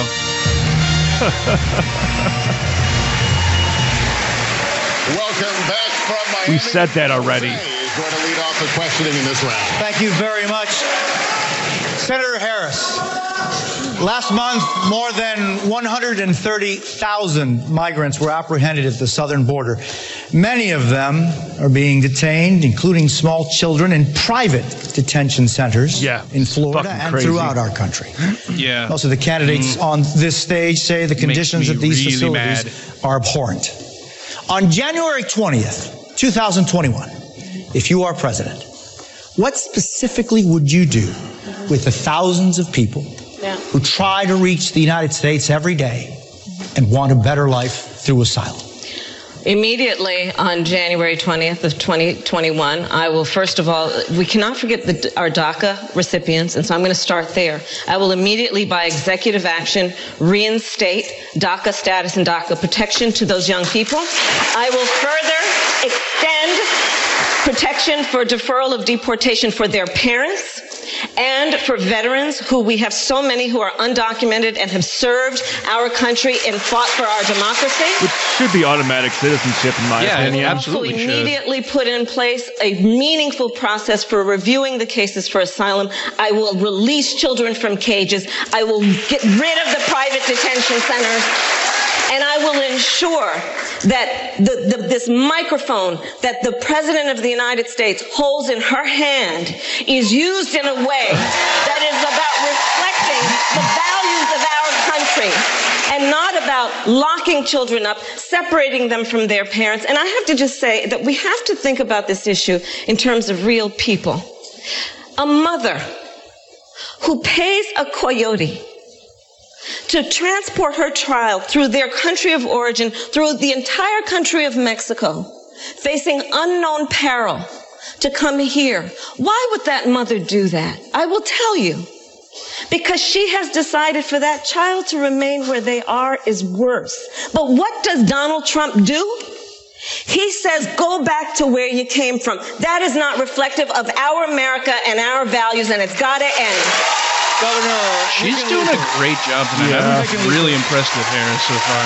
Day one. She's fired up. Yeah. Day one at the White House. How do you Deal with respond? these, with these children? I, I, let me get to you in, in, in just a second. I'm Uh, sorry. Governor, day one, thousands of men, women, and children cross the border asking for asylum for a better life. What do you do? One, day one, hour one.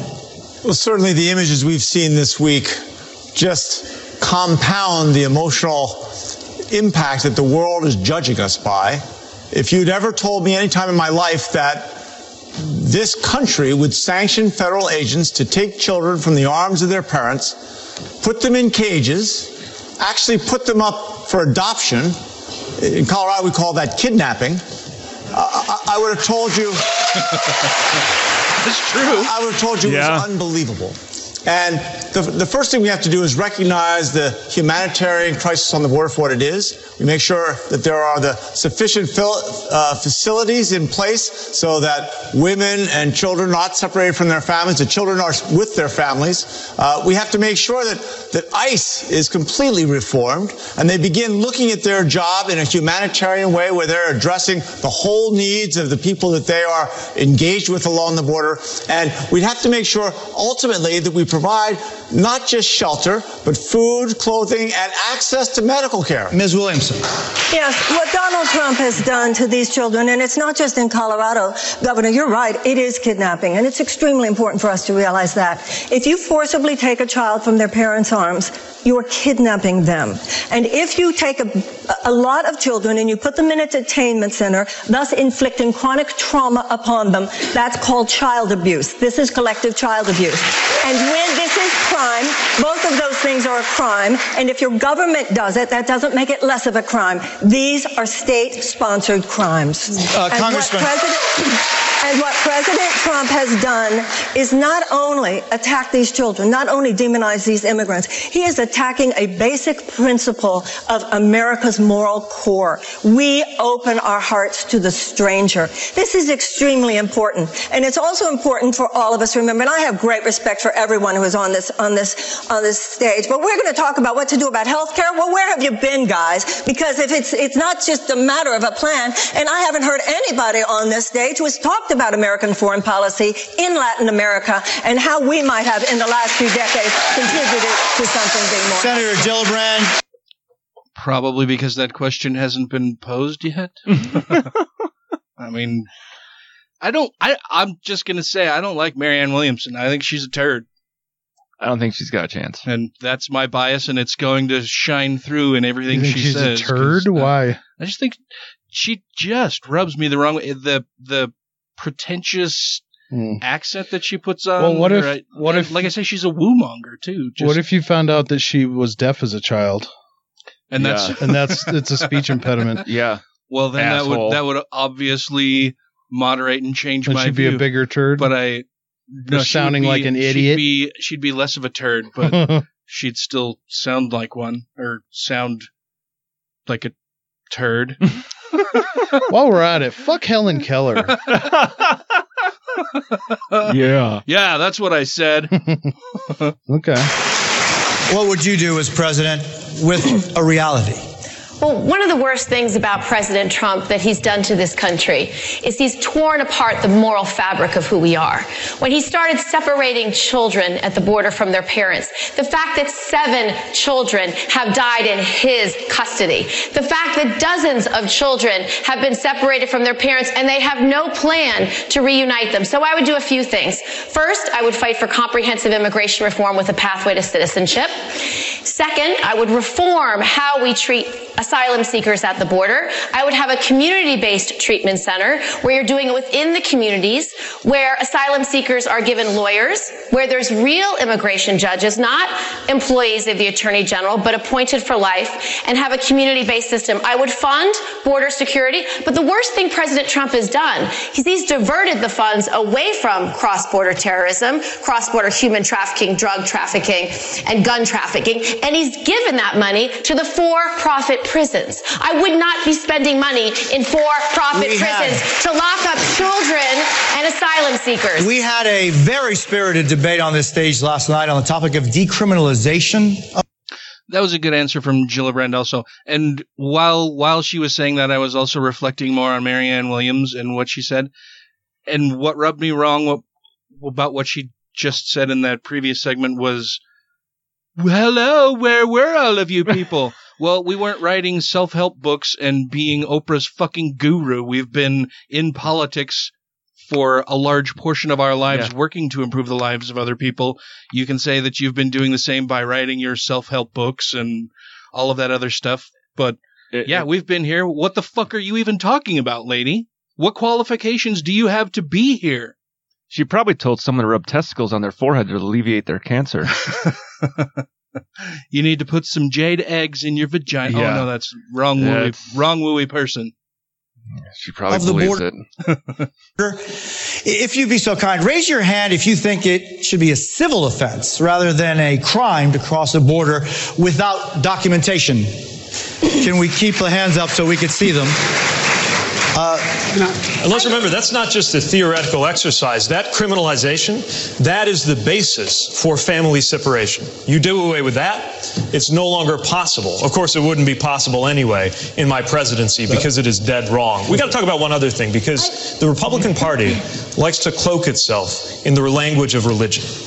Now, our party doesn't talk about that as much, largely for a very good reason, which was we are committed to the separation of church and state, and we stand for people of any religion and people of no religion. But we should call out hypocrisy when we see it. And for a party that associates itself with Christianity, to say that it is okay to suggest that God would smile on the division of families at the hands of federal agents, that God would condone putting children in cages, has lost all claim to ever use religious language again. Vice President. Ooh. I ordinarily don't like when Yeah, he boo. drifts into religious stuff. But, I like the way he began it though too, saying, you know, hey, we're here to represent all faith and non-faith. Yeah. Why you saying boo? I don't want a religious left. No, I don't either. But I think And it's I think it's good to point out the hypocrisy, which I think is Well, I think what he was basically saying goes, you, yeah, that's they're not fucking Christians on the other side, even though they claim to be. Yeah, but that's fallacious, Yeah, and it's that's bringing no true Scotsman. and it's bringing God into a where the question wasn't asked. Yeah, boo, boo, Pete. well, we all know he's been going after the Christian vote. Oh, Boo. for sure, yeah. Boo, Pete. Yeah. I I I appreciate him calling out the hypocrisy and saying that, you know, there's a very good reason that Democrats by and large don't bring religion into it because we do believe in a separation Yeah. of religion and government. Mhm. That's all good. Yeah. It's just the it's just the scorn with which he was talking about that no true Scotsman. Yeah, if that God would smile, Like, as if God that would want you- Christian thing. Well, it- Eh, are you talking about the same God that says dash the babies upon the rocks? Because then he probably wouldn't care if you separated from mom first. Yeah. Well, only So- thing you gotta dash them upon the rocks. Oh yeah, now put them in a cage. Right, Not right, put right. him in a cage. They're Yeah. just doing the So separation was- that they're doing is they're doing it in the wrong, Wrong way. way. It's They're more. not- it's more yeah. a problem of execution, really. Yes. Than literally Yeah. execution. yeah, God wants them dead, not caged. logistically problematic.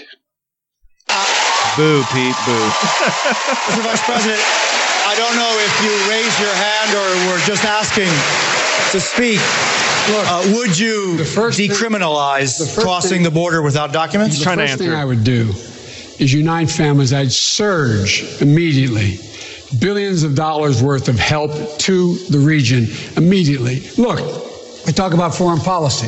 I'm the guy that got a bipartisan agreement at the very end of the campaign, at the very end of our term, to spend $740 million to deal with the problem. And that was to go to the root cause of why people are leaving in the first place. It was working. We saw, as you know, a net decrease in the number of children who are coming. The crisis was abated. And along came this president. He said he immediately discontinued that. We all talk about these things. I did it. I did it. 740. Now look, Second thing, second thing we have to do. The law now requires the reuniting of those families. We would reunite those families, period. And if not, we put those children in a circumstance where they were safe until we could find their parents. And lastly, I he was gonna say the a circus. idea that he's in court with his Sell him to the Justice Department circus. saying Oh. children in cages do not need a bed, do not need a blanket, do not need a Vice toothbrush. President. That is outrageous. Vice And President, the Obama Biden administration was. The uh, Obama Biden administration deported more than 3 million Americans. My question to you is if an individual is living in the United States of America without documents and that is his only offense, should that person be deported? No. Depending if they committed a, a major crime, they should be deported. And the president was left in his. President Obama, I think, did a heck of a job. To compare him to what, what this guy's doing is absolutely, I find, close to immoral. But the fact is that, look, we should not be locking people up. We should be making sure we change the circumstance as we did, why they would leave in the first place. And those who come seeking asylum, we should immediately have the capacity to absorb them, keep them safe until they can be heard. A 15 second, if you could, if you wish to answer. Should someone who is here without documents, and that is his only offense, should that person be deported? That person should not be the focus of deportation. We should fundamentally change the way we deal with them. Senator. Okay, he answered it. Yeah, that's good. I suggest that I agree with a lot of what Kamala just said. And that is on day one, we take out our executive order pen and we rescind every damn thing on this issue that Trump has done. Number two. Every damn thing. Number two, picking up on the point that Joe made. We got to look at the root causes. And you have a situation where Honduras, among other things, is a failing state. Massive corruption. You got gangs who are telling families that if a 10 year old does not join that gang, that family is going to be killed. What we have got to do on day one is invite the presidents and the leadership of Central America and Mexico together. This is a hemispheric problem that we have got Congressman to address. Congressman Swalwell. What do you do? Day one? No. If someone is here without documents and that is their only offense, is that person to be deported? No. That person can be a part of this great American Exactly. experience. That person can contribute. My congressional district is one of the most diverse in America, and we see the benefits when people contribute and they become a part of the community and they're not in the shadow economy. Day one for me, families are reunited. This president, though, for immigrants, there's nothing he will not do to separate a family, cage a child, or erase their existence by weaponizing the census. And there is nothing that we cannot do in the courts and that I will not do as president to reverse that and to make sure that families always belong together. Senator Harris. Well, thank you. Um, I will say, no, absolutely not. They should not be deported. And, and I actually, this was one of the very few issues with which I disagreed with um, the administration, uh, um, with whom I otherwise had a great relationship and a great deal of respect. But on the secure communities issue, I was Attorney General of California. I led the second largest Department of Justice in the United States, second only to the United States Department of Justice in a state of 40 million people. And on this issue, I disagreed with my president because the policy was to allow deportation of people who, by ICE's own definition, were non criminals. So, as Attorney General and the Chief Law Officer of the state of California, I issued a directive to the sheriffs of my state that they did not have to comply with detainers and instead should make decisions based on the best interest of public safety of their community. Because what I saw, and I was tracking it every day, I was tracking it and saw that, par- that parents, people who had not committed a crime, even by ICE's own definition, were being deported. And, but I have to add a point here. The problem with this kind of policy, and I know it as a prosecutor, I want a rape victim to be able to run in the middle of a, to run in the middle of the street and wave down a police officer and report the crime against her. I want anybody who has been the Senator. victim of any real crime Senator. to be able to do that and not be afraid that if they do that, they will be deported because the abuser Senator. will tell them it is they who is the criminal. It is wrong. I figured that's where she was headed We're with going to that. turn to the issue of trade now, if we can. Took a Last long night we way asked to the get there, candidates but- on Yeah. the stage to name the greatest geopolitical threat Just facing to the hit the U.S. emotional Four of them points. mentioned Yeah. China. U.S. businesses say China steals our intellectual property, and party leaders on both sides accuse China of manipulating their currency to keep the cost of goods artificially low. I'll ask this to Senator Bennet to start off with. How would you stand up to China? I think that first of all, the, the biggest geopo- the, the the biggest threat to our national security right now is Russia, not China. And second, on China, we've got competition because of what they've done with our election. In China, I think the president's been right to push back on on China, but has done it in completely the wrong way. We should mobilize the entire rest of the world, who all have a shared interest in pushing back on China's mercantilist trade policies, and I think we can do that. I'd like to answer the other question before this as well. You're, you have the time? When I when I when I see these kids at the border, I see my mom because I know she sees herself because she was separated from her parents for years during the Holocaust in Poland. And for Donald Trump to be doing what he's doing to children and their families at the borders, I say this as somebody who wrote the immigration bill in 2013 that created a pathway to citizenship for 11 million people in this country, that had the most progressive DREAM Act that's ever been conceived, much less passed. It got 68 votes in the Senate, that had $46 billion of border security in it, that was sophisticated 21st century border security, not a medieval wall. And the president has turned the border of the United States into a symbol Senator, of nativist hostility that the whole world is looking at when what we should be represented Senator, by is the Statue of Liberty, which has brought my me- parents to this country to begin with. We need to make a change. That was very Yang, That was good. you on this I on like the issue that. of China. You've, you've expressed a lot of concerns about technology and taking jobs. Are you worried Told about he was a good China? And if so, how would you stand up against it?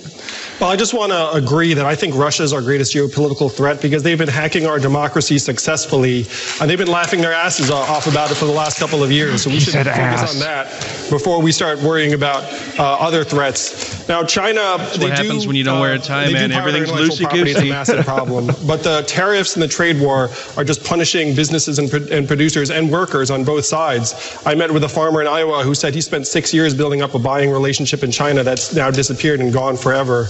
And the beneficiaries have not been American workers or, or people in China. It's been Southeast Asia and other producers that have then stepped into the void. So we need to, to crack down on Chinese uh, malfeasance in the trade relationship, but the tariffs and the trade war are the wrong way to go. All right, Mayor, Mayor Buttigieg, how That's would a you, huge how would problem you, where would we you are. stand how would you stand up against China? Yeah, I mean, first of all, we've got to recognize that the China challenge really is a serious one. This is not something to dismiss or wave away. and if you look at what China is doing, they're using technology for the perfection of dictatorship.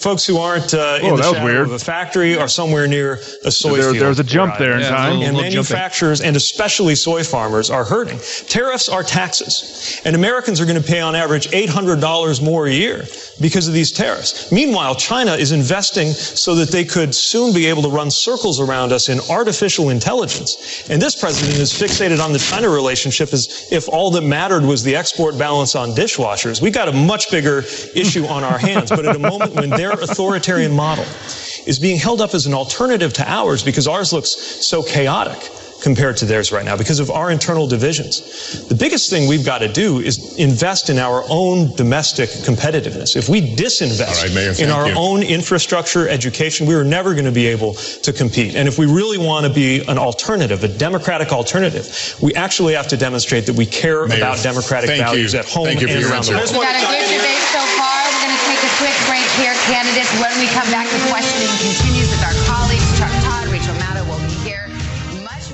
Rachel Maddow's going to be there. I like Rachel Maddow. I know. She's really cool. I like her a lot. Well, there there have been some good answers in there. Yeah, yeah, there were there were some very good answers. Uh, Andrew Yang, I have a very hard time taking seriously. Is is he the youngest one running? No, I think Buttigieg Is is the Buttigieg youngest. younger than him? Yeah, yeah, he said Buttigieg said Okay. this that as the youngest person Ah. here on stage. I can't remember if he said on stage or in the Whole candidate pool or whatever, but yeah. He's, Okay. He's younger than Andrew Yang. Andrew Yang, I think he's got some good ideas about some things. I think UBI is a great idea. Uh, paying for it would be a challenge, Yeah.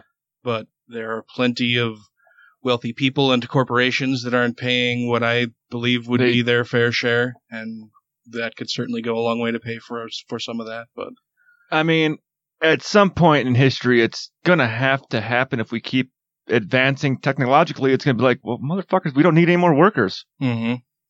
Like nobody's gonna drive trucks anymore because they're all gonna be driving them fucking selves. And Yeah. Thanks for playing our game. Yep. See you later. Bye. Bye bye. Uh, and we're gonna take a break. Well, they take a break again. Okay. You're welcome.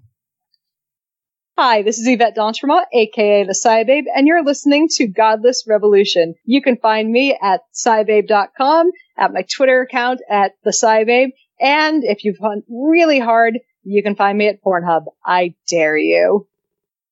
We've broken virtually every record because, you know, look, I only need this space. They need much more room. For basketball, for hockey, for all the sports, they need a lot of room. We don't need it. We have people in that space. So we break all these records. But really, we do it without, like, the musical instruments.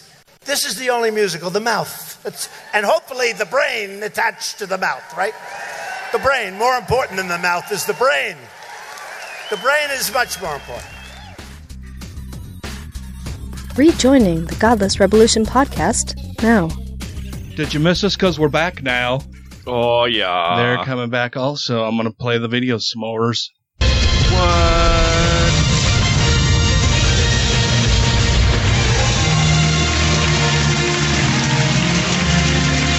Because Chuck Todd and Rachel Maddow are coming up now.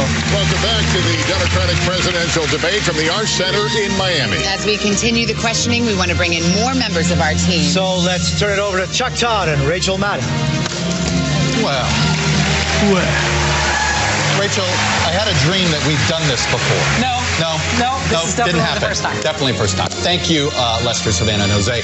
hopefully they won't have microphone problems Time. tonight. Yeah. candidates qualified for this. Hopefully they turn debate. them We've off. heard From 10 of them from last night. We're hearing from 10 more tonight. Breakdown for each night was selected at random. Candidates will have 60 seconds to answer direct questions, 30 seconds for follow-ups if necessary. Because of this large field of candidates, not every person will be able to comment on everything, but the less audience reaction there is, the more time they will all get. So the next hour, we And if they will could stop trying to talk over each other. candidates, But we are going to begin this hour uh, with Yeah, Mayor 'cause we don't want a food fight. Uh, in the last five years, civil rights activists in our country have led a national debate over race and the criminal justice system. Your community of South Bend, Indiana, has recently been in uproar over an officer involved shooting. The police force in South Bend is now 6% black in a city that is 26% black. Why has that not improved over your two terms as mayor? Because I couldn't get it done.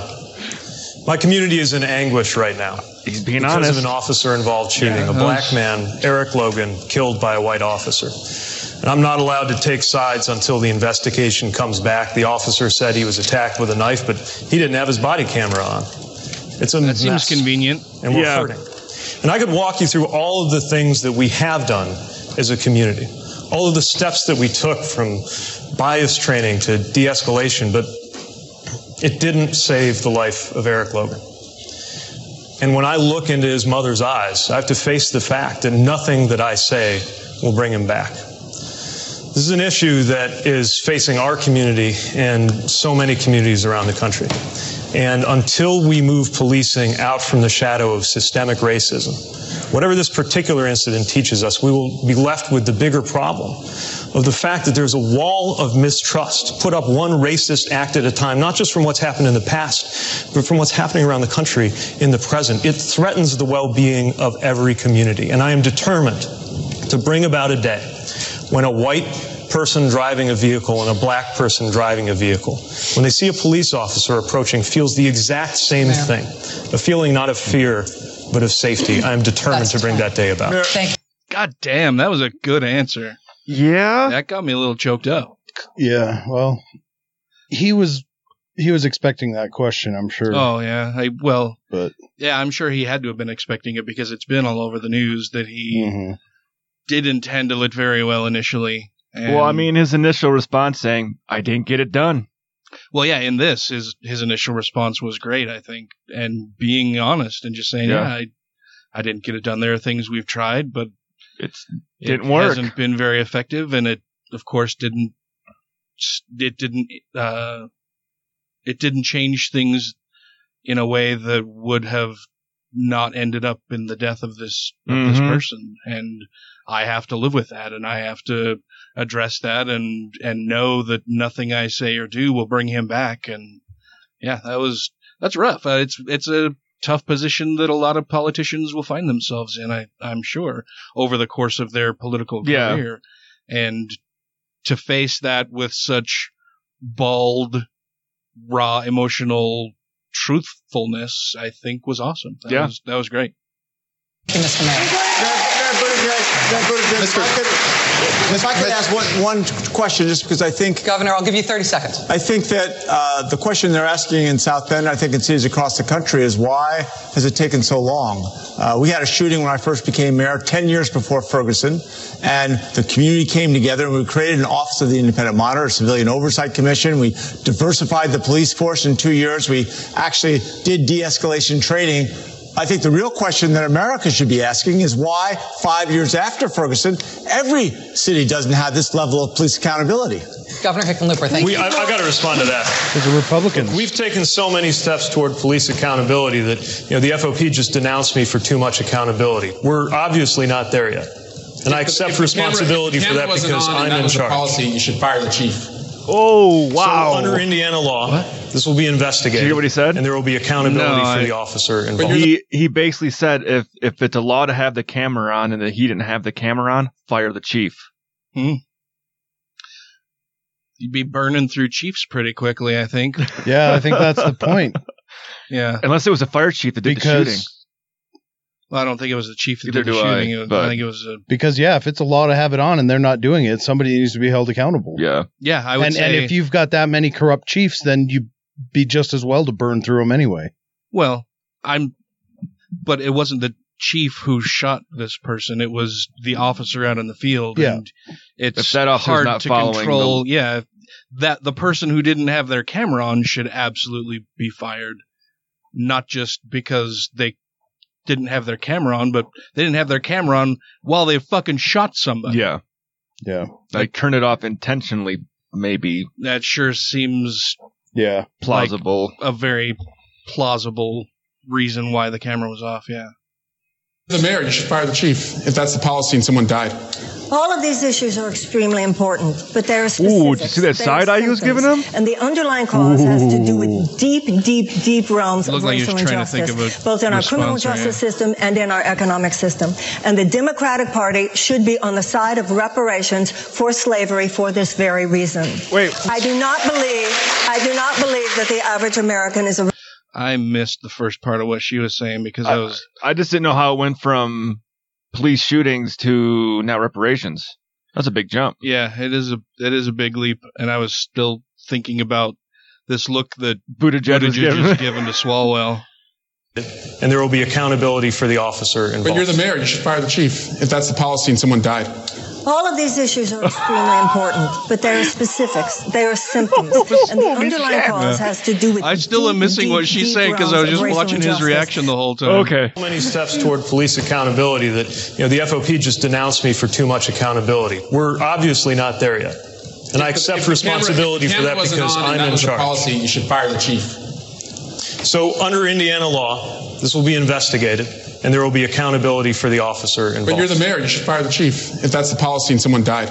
All of these issues are extremely important, but there are specifics, there are symptoms, and the underlying cause has to do with deep, deep, deep realms of racial injustice, both in our criminal justice system and in our economic system. And the Democratic Party should be on the side of reparations for slavery for this very reason. I do not believe, I do not believe that the average American is a racist, but the average American is woefully undereducated about the history of race in the United States. Ms. Williamson, thank you very I I She's not wrong, but she says it in such a way that I'm just like, shut up. but she but in the context of the question in the line of talk that's going on right now, Yeah. Mhm. Was how does a bit of a non reparations keep yeah. black people from being shot by white cops? It doesn't. It was, doesn't. It was a non sequitur. She wanted to get that in there. Yeah. which is good. I'm I'm all in favor of reparations or- as well. I think it's something that we should absolutely do. But it was strange. It was a really weird shift Yeah, I well, I, I saw a comment where someone goes, "Well, why should they get reparations? Not like they were a slave." And I feel like chiming in on it, but I didn't. I'm like, I'm like, yeah, but if your wife got into a car accident and she died, guess who would get the money? You. You didn't get in the car accident. You weren't the one harmed, but you'd Well, still get the money. harmed. And well, he's harmed in the yeah, she's not around He's anymore. got that loss. Yeah. Yeah, Uh-huh. but I'm just kind of the same way. It's like even though it wasn't them that were put in that situation, their family was, and the family never got what was what, what should have had and- yeah. been given to him at the time. Yeah.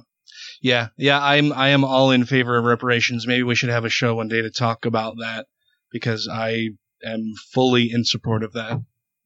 Vice President Biden, I'm gonna, we're going to get to you. Hang on. We're going to get on to stage. I would like to speak I- I- on the issue of race.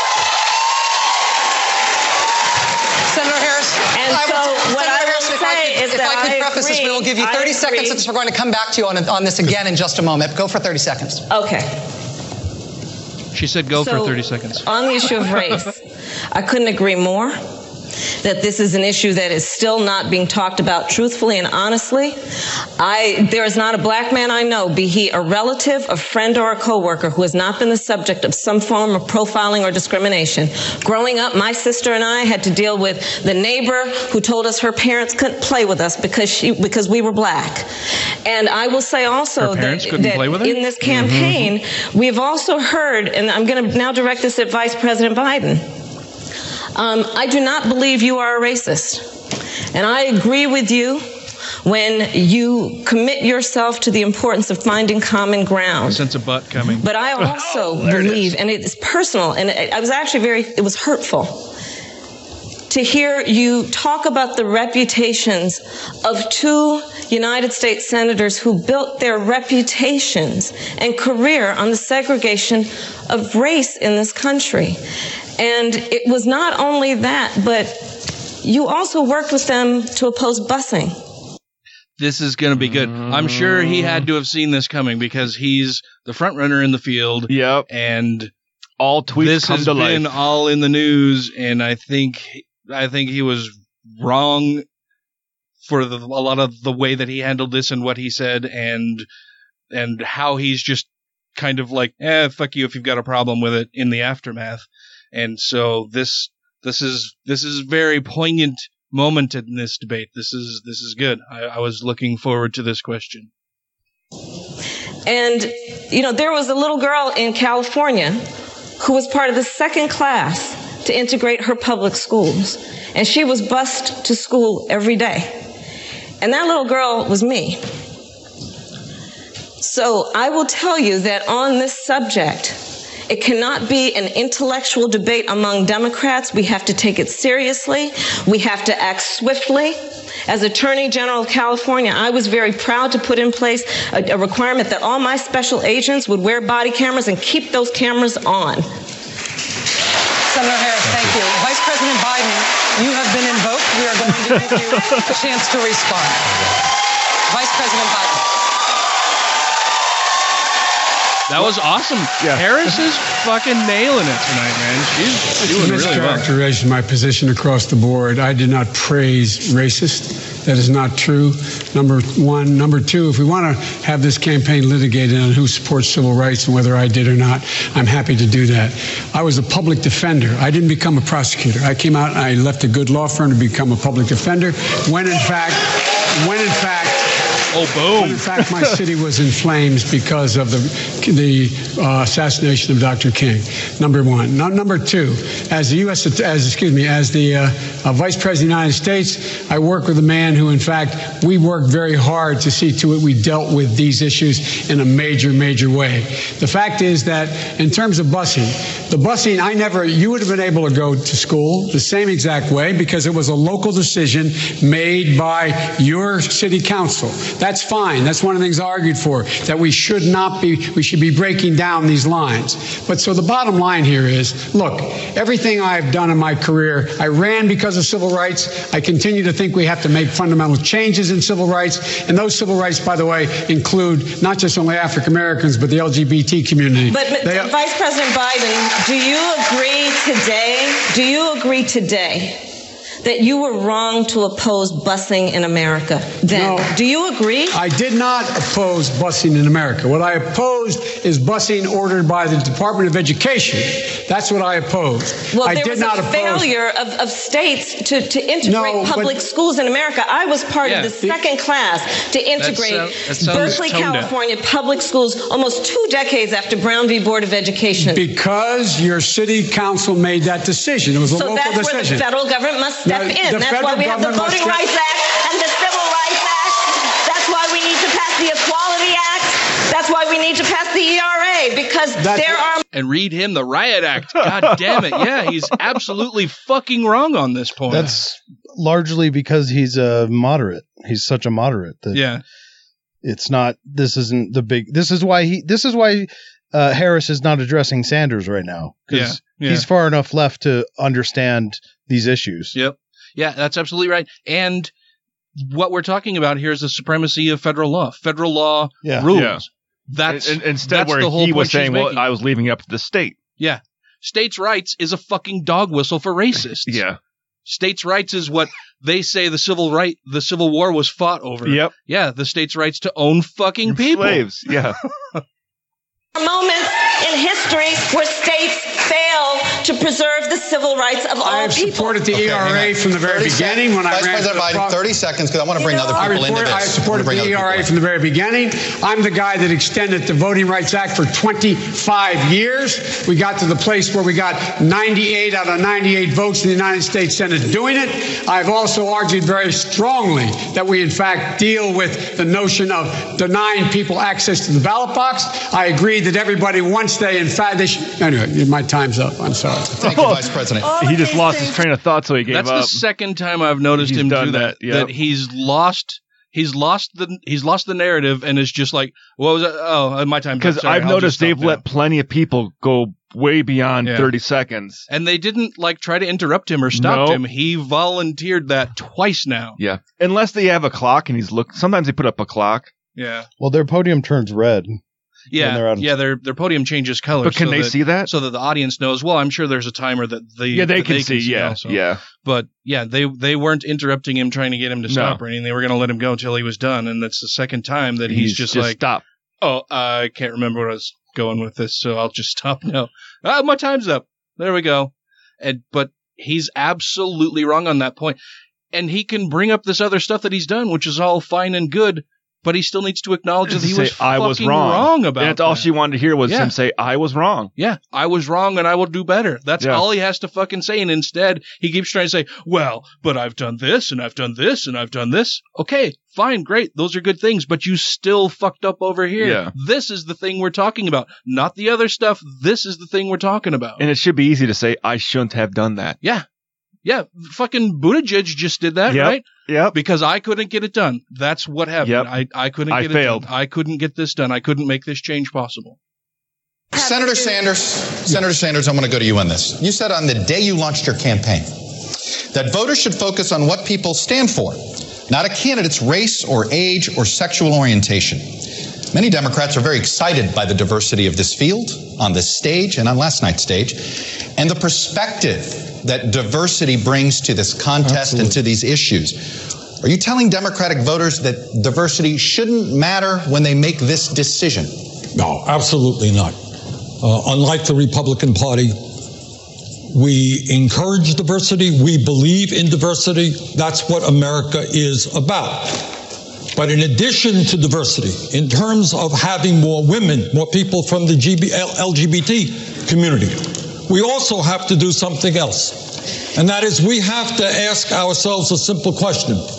And that how come today the worker in the middle of our economy is making no more money than he or she made 45 years ago, and that in the last 30 years, the top 1% has seen a $21 trillion increase in their wealth. We need a party that is diverse, but we need a party that has the guts to stand up to the powerful special interests who have so much power over the economic and political life of this country. Senator Gillibrand, I want to give you 30 seconds on this. Well, first of all, where Bernie left off, we've heard a lot of good ideas on this stage tonight and a lot of plans. But the truth is, until you go to the root of the corruption, the money in the po- in politics, the fact that Washington is run by the special interests, you are never going to solve any of these problems. I have the most comprehensive approach that experts agree is the most transformative plan to actually take on political corruption, to get money out of pol- politics through publicly funded elections, to have clean elections. If we do that and get money out of politics, we can guarantee health care is a right, not a privilege. We can deal with institutional racism. We can take on income inequality, and we can take on the corporate corruption that runs Washington. The first constitution Okay, I to agree. do that was introduced by me when I was a young senator. Thank, thank you, Vice President. We want to shift topics here. Senator Bennet, the next question is for you. On the issue of partisan gridlock, President Obama promised in 2012 that after his reelection, Republicans would want to work with Democrats. Fever would break. That did not Yeah, happen. nope, it didn't. Now, Vice President Biden worse. is saying the same thing that if he is elected in 2020, both parties will want to work together. Should voters believe No. that somehow, if there's a Democratic president in 2021, that gridlock is going to magically disappear? It will never go away. magically disappear as long as Mitch McConnell is there first. Oh, Yeah, fuck you, Mitch McConnell. You piece of shit. That's why it is so Turtleneck important for us to win not just the presidency, to have somebody that can run in all 50 states, but to, to but to win the Senate as well. And that's why we have to propose policies that can be supported, like Medicare X, so that we can build a broad coalition of Americans to overcome broken Washington D.C. I agree with what Senator Gillibrand was saying. I share a lot of her views. We need to end gerrymandering in Washington. We need to end political gerrymandering in Washington. The court today said they couldn't do anything about it. We need to overturn Citizens United. The court was the one that gave us Citizens United, and the attack on voting rights in Shelby versus Holder is something we need to deal with. All of those things has happened since Senate, uh, Vice President Biden was in the Senate, and we face structural problems that we have to overcome with a broad coalition. It's the only way we can do it. We need to root out the corruption in Washington, expand people's right to get to the polls, and I think then we can succeed. Vice President Biden, uh, 30 seconds. I want. I, I, that was a good answer, too. Um, it You've does been doing sound good, too. Yeah. You haven't seen what's been happening in the United States Senate over the last 12 years. It didn't happen. Why? I have seen what happened just since we were vice president. We needed three votes to pass an $800 billion recovery act that kept us from going into depression. I got three votes changed. We needed to be able to keep the government from shutting down and going bankrupt. I got Mitch McConnell to raise taxes $600 billion by raising the top rate. And as recently as after President uh, got elected, I was able to put together a coalition of the Cures Act that billions of dollars go into cancer research, bipartisan. But sometimes you can't do that. Sometimes you just have to go out and beat them. I went into 20 states, over 60 candidates, and guess what? We beat Chuck- them. We won Chuck- back the Chuck- Senate. Chuck- Thank you. Chuck, Thank you, the Mr. problem with what Go the ahead, vice president. seconds. no, what- Yeah, 30 seconds. Go ahead. We sometimes you do have to beat them, but but the deal that he talked about with Mitch McConnell was a complete victory for the Tea Party. It extended the Bush tax cut permanently. The Democratic Party had been running against that for 10 years. We've lost that economic argument because that deal extended almost all those Bush tax cuts permanently and put in place the mindless cuts that we still are dealing with today that are called the sequester. That was a great deal for Mitch McConnell. It was a terrible deal for That's Mitch why Mitch McConnell agreed to it. Yeah. And the fact that Biden can't see that again makes him fucking tone down. the deaf. tax cut had to be passed is because they had to pay back their donors. You heard it. They actually said those words. So the corruption in Washington is real. And it is something that makes every one of the plans we've heard about over the last several months impossible. And I have the most comprehensive approach to do it with clean elections, publicly funded elections. So we restore the power of our democracy into the hands of the voters, not into the Koch brothers. We were talking about issues. Imagine, we're in Florida. Imagine the Parkland kids having as much power in our democracy Thank as you. the Koch brothers or the NRA. Thank Imagine Senator their voices Thank carrying and wider than anyone else because their voice is needed. Senator Gillibrand, I'm trying to get as everybody in president, here. It's the first thing I'm going to do because nothing else is possible, whether it's education or healthcare or ending institutional Thank you very racism. much. Sanders, I'd like to put a different question to you. Roe versus Wade. Joe has been Biden's the the only one the that slows down at a yellow light. now that there is a conservative majority on the Supreme Court, several Republican-controlled states have passed laws to severely restrict or even ban abortion. One of those laws could very well make it to the Supreme Court during your presidency if you're elected president. What is your plan if Roe is struck down in the court while you're president? Well, my plan is somebody who believes, for a start, that a woman's right to control her own body is a constitutional right, that government and politicians should not infringe on that right. We will do everything we can to defend our Roe versus Wade. Second of all, let me make let me make let me make a promise here. You ask about litmus test. My litmus test is I will never appoint any, nominate any justice to the Supreme Court unless that justice is 100% clear he or she will defend Roe v. Wade. Third of all, I do not believe in packing the court. We got a terrible 5-4 majority conservative court right now. But I do believe that constitutionally we have the power to rotate judges to other courts. And that brings in new blood into the Supreme Court and a majority, I hope, that will understand that a woman has the right to control her own body and that corporations cannot run uh, the United States of America. Pause that, for a yeah, second. that was an interesting thing that he just said there. Did he that- say that he believes we have the constitutional right to be able to take a Supreme Court judge and circulate them to a federal court somewhere else and bring a federal court judge into the Supreme Court? That's that's kind of what I got out of what he just said. I, Like- this is this is a new line of thought for me. I haven't heard anybody voice this like before. castling in chess. yeah, because uh, well, okay, okay, so a federally appointed judge Uh-huh. is appointed. Is there is there a, uh, an end to I their think appointment? lifetime appointments. Lifetime appointment. I think they are. just like the Supreme Court. And a federal judge has to be voted in as they have to go through. They have this- to be confirmed. yeah. confirmed, just Yeah. like a Supreme Court judge has to be confirmed. So if they have to go through the same processes and get confirmed to hold that position, It sounds like he's saying is it that held on the just- same level? We can just like pluck Gorsuch out, Out of the Supreme and Court put and someone put else someone else. in? Kavanaugh. Both of those guys should be out of there. Yeah, well, there's there's a bunch of the conservatives that are total turds. Oh yeah, Thomas too. He should be out Or- too. or- yeah, he's just so fucking unqualified. It's disgusting. or is that where you take and you do the whole, okay, you only serve on the Supreme Court for two years. So you have to be a federally elected judge. Then have you, you, have just recently started saying the word "yours" differently? No, I think I've always said it different. Okay, I've ne- I've never noticed it. now I'm now I'm going to be self uh, self conscious of how I say it.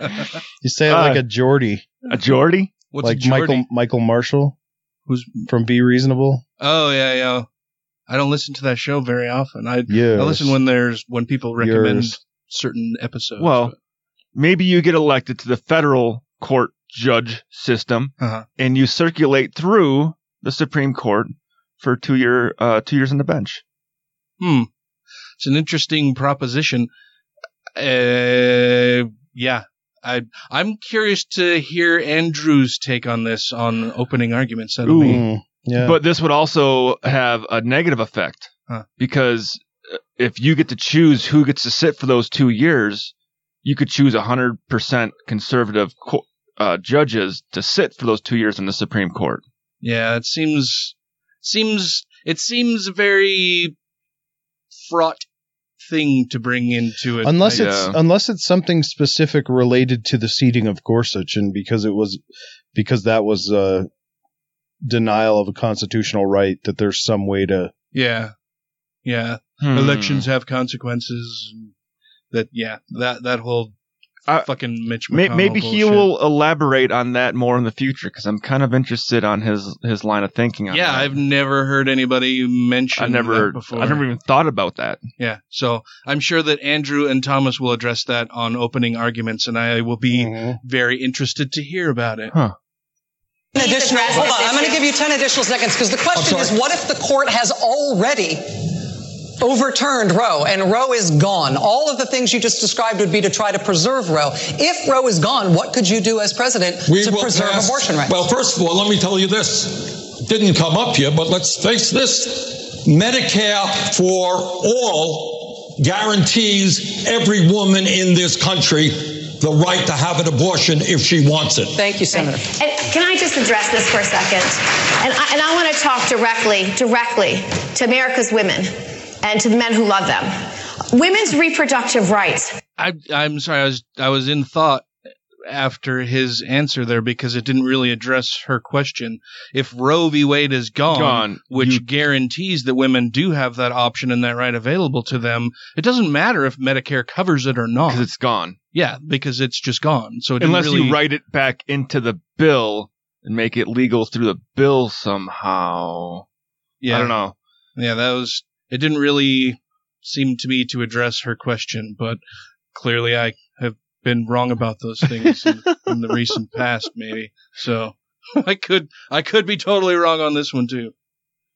Are under assault by tr- President Trump and the Republican Party. 30 states are trying to overturn Roe v. Wade right now. And it is mind boggling to me that we are debating this on this stage in 2019 among Democrats whether women should have access to reproductive rights. I think we have Well, to the Democrats aren't playing arguing Yeah, I against don't think they Republicans. are. and start Yeah. playing offense. But let me tell you one thing about politics because it goes to the corruption and the deal making.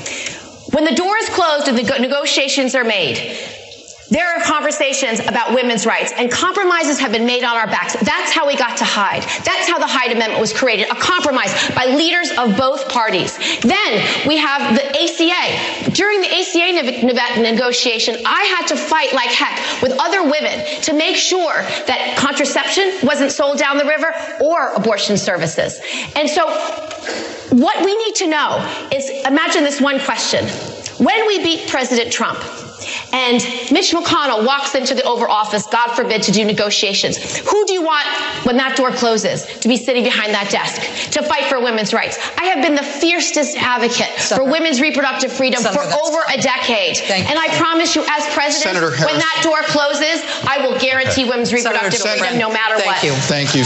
We're moving to climate. We're moving to climate, guys. Senator Harris, I'm addressing you first on this. You live in a state that has been hit by drought, wildfires, flooding. Climate change is a major concern for voters in your state. It's pretty obvious. Obviously, this state as well. Last night, voters heard many of the candidates weigh in on their proposals. Explain specifically what yours is. Well, first of all, I don't even call it climate change. It's a climate crisis. It represents an existential threat to us as a species.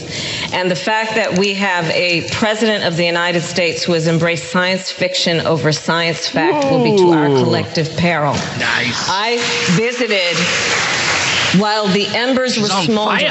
Yeah, she's the doing good. wildfires in California. I spoke with firefighters who were in the midst of fighting a fire while their own homes were burning. And on this issue, it is a, it is a critical issue that is about what we must do to confront what is immediate and before us right now. That is why I support a Green New Deal. It is why I believe on day one and as president will re-enter us in the Paris Agreement because we have to take these issues seriously. And frankly, we have a president of the United States. We talked about, you asked before, what is the greatest national security threat to the United States? It's Donald Trump. And I'm going to tell you why. And I'm going to tell you why. Because I agree, climate change represents an existential threat. He denies the science. You want to talk about North Korea, real threat in terms Yeah. of nuclear arsenal. But what does Yeah. he do? He embraces Kim Jong Un, Okay. a dictator for the sake of a photo op. Thank- Putin. You want to talk about Senator Harris, we're gonna he do more. takes the word of the Russian I wanna stick president to over the word of the American intelligence stick community when it comes to a threat to our Thank you, democracy and our elections. Thank you, Senator These Harris. are the issues that are before us, Chuck. I'm, I hear you. Thank you, Senator Harris.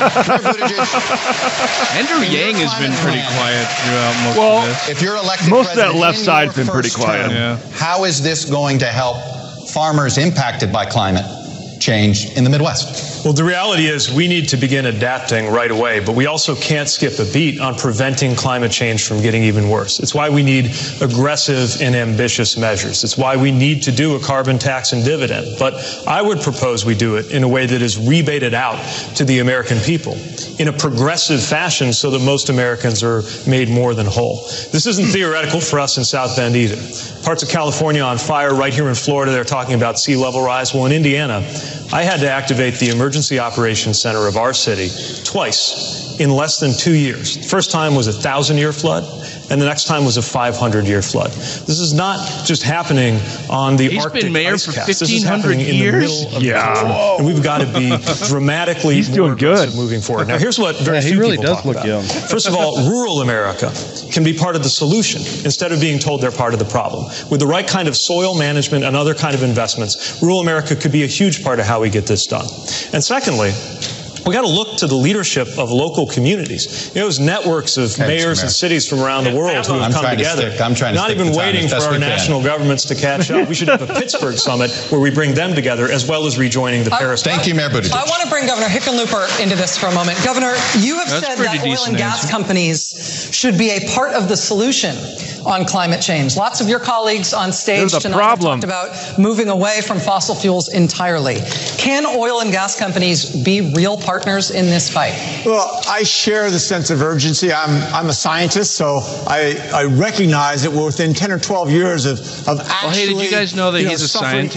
irreper- irreversible by looking at twice. him. I think I heard. Yeah. you know, guaranteeing everybody a government job is not going to get us there. So I saw- I saw the pen holder in the shirt sense pocket. Is not the solution. We have to look at The pocket what protector? really Yeah, will make yep. a difference. In Colorado, we're closing a couple of coal plants, replacing them with wind, solar, and batteries, and the and the monthly bills go down.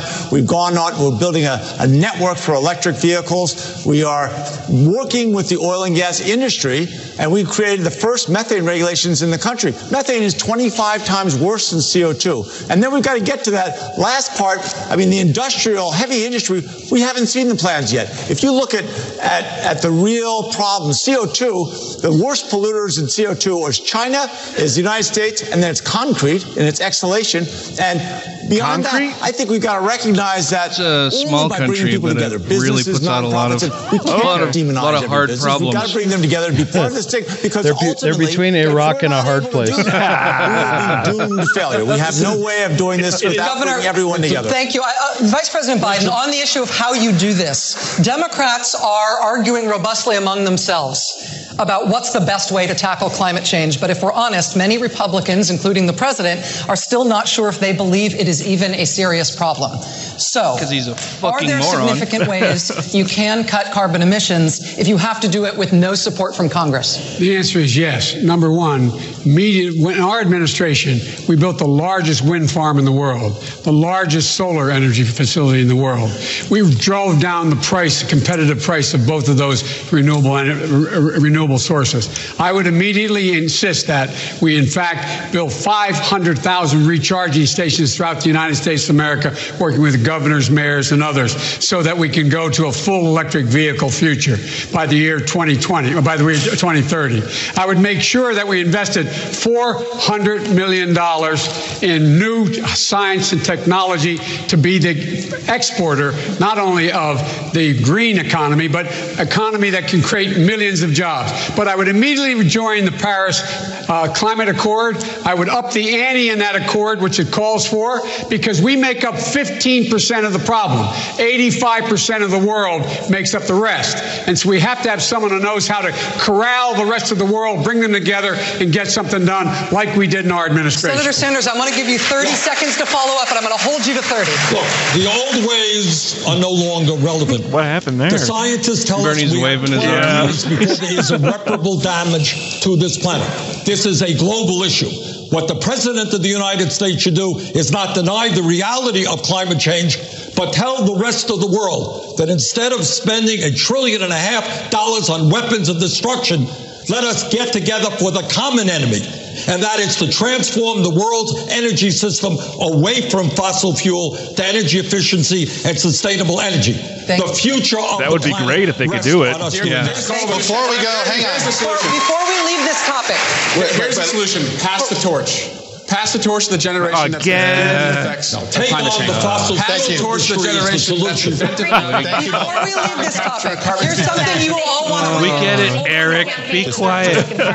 Hold one moment. Just trust us on this. somebody We're has a younger body doesn't mean you don't have old ideas. No, we didn't do it. John Kennedy, John whoa. Kennedy did not say, John Kennedy did not say, I'm, have a plan to get a man to the moon, and so we're going to do it, and I think we can all work together, and maybe we can get a man on the moon. John Kennedy said, by the end of this decade, we are going to put a man on the moon. Because Then he John got shot in the Kennedy head. was back in the day when politics included the people, and included imagination, and included great dreams, and included great plans. Ms. And Williams. I Thank have you, had a Ms. career Williamson. not making the political plans, but I have had a career harnessing the inspiration and the motivation and the excitement of people, Thank you, Ms. masses of Williamson. people. When we know that when we say we're I going to harness turn it, from a and then I dirty put it in a to small clean box in my room, we're and I sit Green on it, Deal, and I we're gonna smell it sometimes. jobs. We're going to do this within Those the are next 12 years because I'm not interested in just winning the next election. We are Thank you, Ms. interested in our grandchildren. All right, we got to Then sneak. We're going to sneak happen. in a break in a minute, but before it's we only like go, the third time she's spoken. I'm going to go down the line here, and I'm asking yeah. you, please, for one or two words only. All right, luck. please. Really? President Obama in his first year wanted to address both health care and climate. And he could only get one signature issue accomplished. It was obviously healthcare. He didn't get to do climate change. You may only get one shot, and your first issue that you're going to push, you get one shot that it may be the only thing you get past. What is that first issue for your presidency? Eric Swalwell, you're first. For Parkland, for Orlando, for every community affected by gun violence, ending gun violence. Senator Bennet. It's an unrealistic thing. That's, Yeah. Climate change and the lack of economic mobility Bernie talks about. Senator Gillibrand. So vote Passing Bernie. a family bill of rights that includes a national paid leave plan, universal pre-K, affordable daycare, and making sure that women and Thank you. families can thrive Two in words. the workplace no matter All who. Two, they are. two words. Oh, I like Hey, that. that was okay. pretty good. I'm, I'm, Senator I got Harris. It then. So passing a middle class and working families tax cut, uh, That's one. DACA, guns. Oh, I, I'm giving you credit for the first thing you said, the tax cut. I got you. like Senator. Sanders, first thing. the premise that there's only one or two issues out there. This I'm not saying country there isn't one or faces two. enormous crises. Senator we need a political revolution. People have got to stand up and take on the special interest. We can transform this country. Fine. Uh, Vice President Biden, your first issue, Mr. Vice President. I think you're so underestimating what Barack Obama did. He's the first man to bring together the entire world, 196 nations, to commit to deal with climate change immediately. So I, didn't, I don't buy that. But the first, the first thing I would do is make sure that we defeat Donald Trump. Okay. Period. But you're already in office. Buttigieg, Yeah, This is your first day in office. your It's already first happened. issue as president that you answer. were going to block and tackle. We got to fix our democracy before it's too late. Get that right. Climate, immigration, taxes, and every other issue gets better. Mr. Mr. Yang. I would pass a $1,000 freedom dividend for every American adult starting at age 18, which would speed us up on climate change because if you get the boot off of people's throats, they'll focus on climate change much more clearly. Governor Hickenlooper. I would do a collaborative approach to climate change, and I would pronounce it well before the election to make sure we don't reelect the worst president in American history. And Ms. Williamson My with the first last call word. is to Prime Minister of New Zealand, who said that her goal is to make New Zealand the place where it's the best place in the world for a child to grow up. And I will tell her girlfriend you are so on, because the United States of America is going Thank- to be the best place in the world for a child to grow up. Ms. You know, we are going thank to you. have You guys were close with the short. At least it was shorter. No, they What the fuck was she talking about? Uh, she's going to C call her friend in New Zealand. We're going to take a quick break. We'll be right back with these candidates right after this. That's why they aren't letting her speak. Yeah. If you if you notice, she's she's only actually been asked a like a direct question, like once.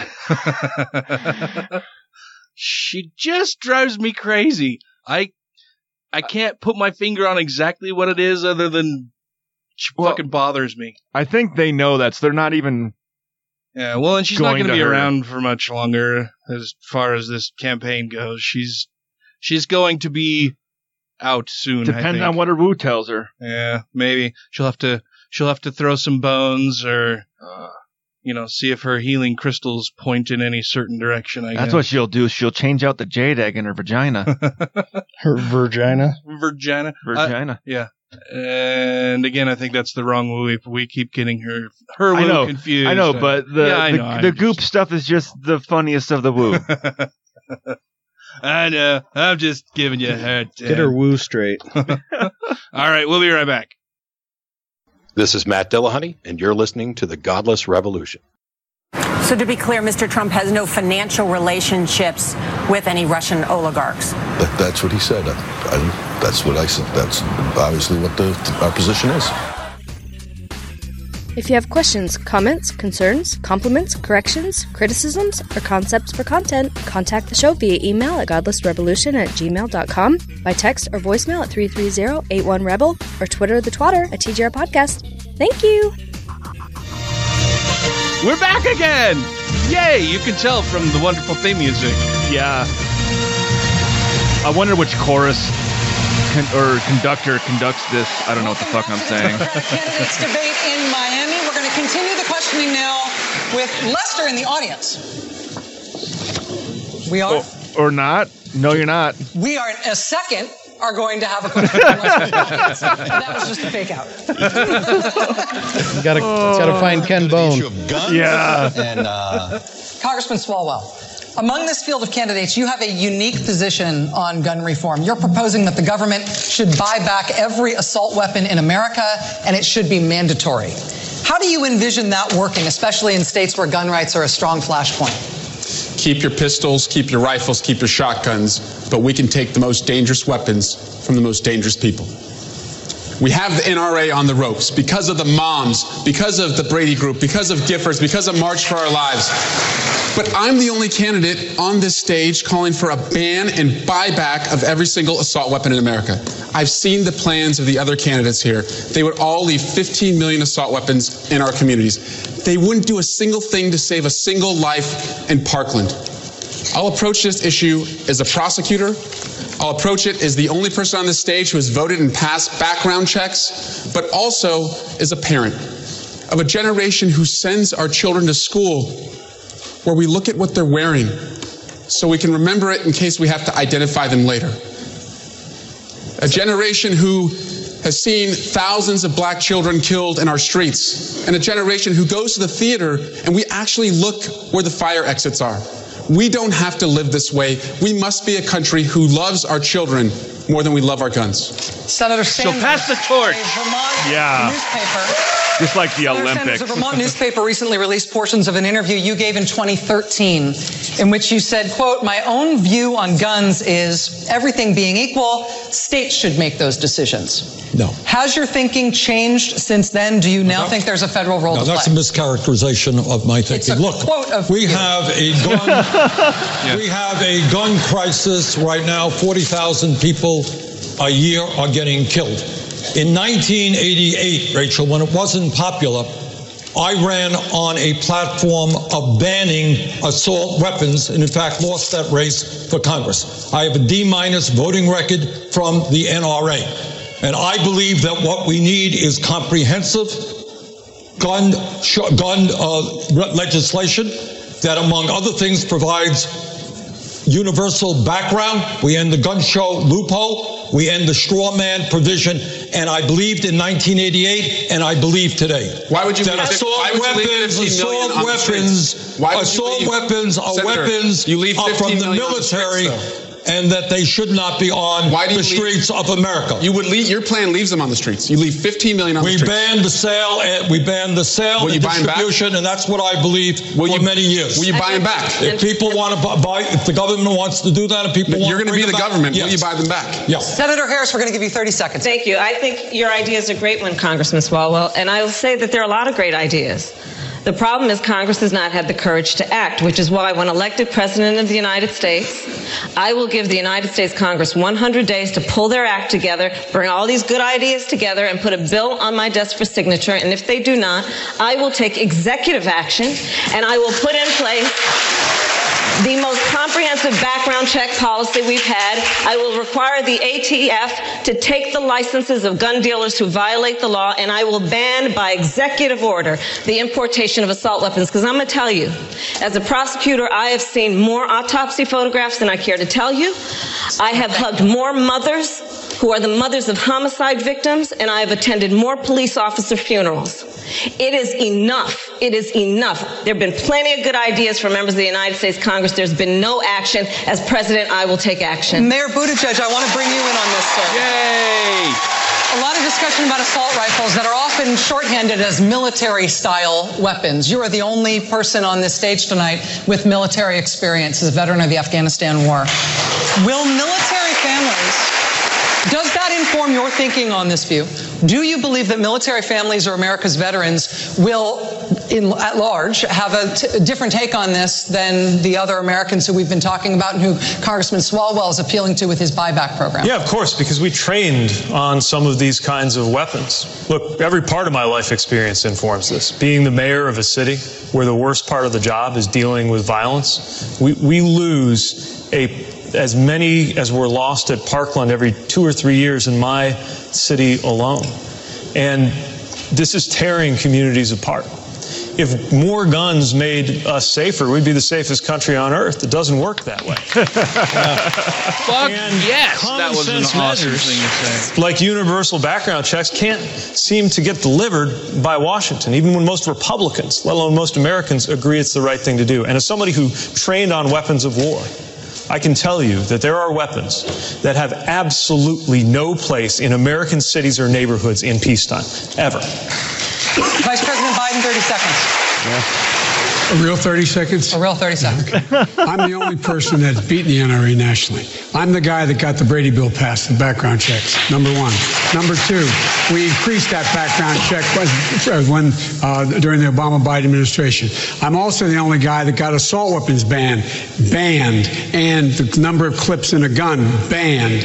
And so, folks, look, and I would buy back those weapons. We already started talking about that. We tried to get it done. I think it can be done, and it should be demanded that we do it, and that's a good expenditure of money. And lastly, we should have smart guns. No gun should be able to be sold unless your biometric measure could pull that trigger. It's within our right to do that. We can do that. Our enemy is the gun manufacturers, not the NRA. The gun manufacturer. Vice President, But the NRA is taking over. The orders. NRA supports the gun manufacturers not doing that. Lester, take it Uh, away. all right, Chuck. This is a question. I think uh, the NRA is slowly crum- some- crumbling right now too.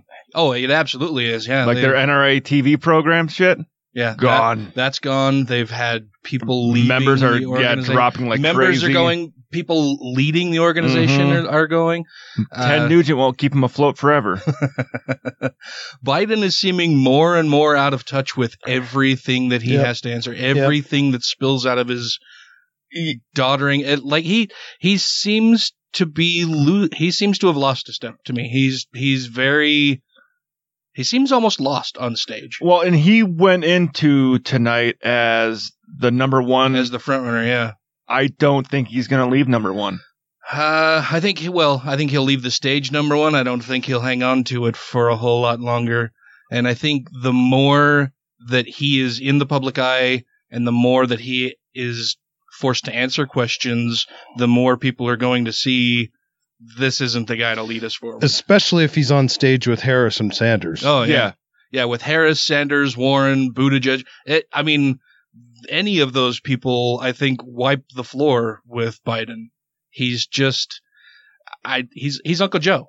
He's he Yeah. he's a he's a decent guy. I think he's done some good things, but he's He's had lost his a step. time. He's he, yeah, he's past his prime. He's lost a step. He's out of touch with the issues that are really important to the progressive wing of the Democratic Party, which is the wing that is going to be out and voting and working for the candidates who Yeah. are running. And if you're not representing your core and most ardent supporters in your base, then you've lost. You've Mhm. lost the race before you even begin. And he's starting to lose them more and more over time. And like I said, the more he's in the public eye, I think the more he's going to start sliding. And it's kind of ironic that the oldest guy on stage has probably helped rile up the most young Yeah. voters, youngest dem- demographic. Yeah, we were we were watching. I, I wasn't sure if I can't remember if you were here um, when when Matt and I were watching it, and they showed uh, poll results broken out by age brackets for uh, supporters of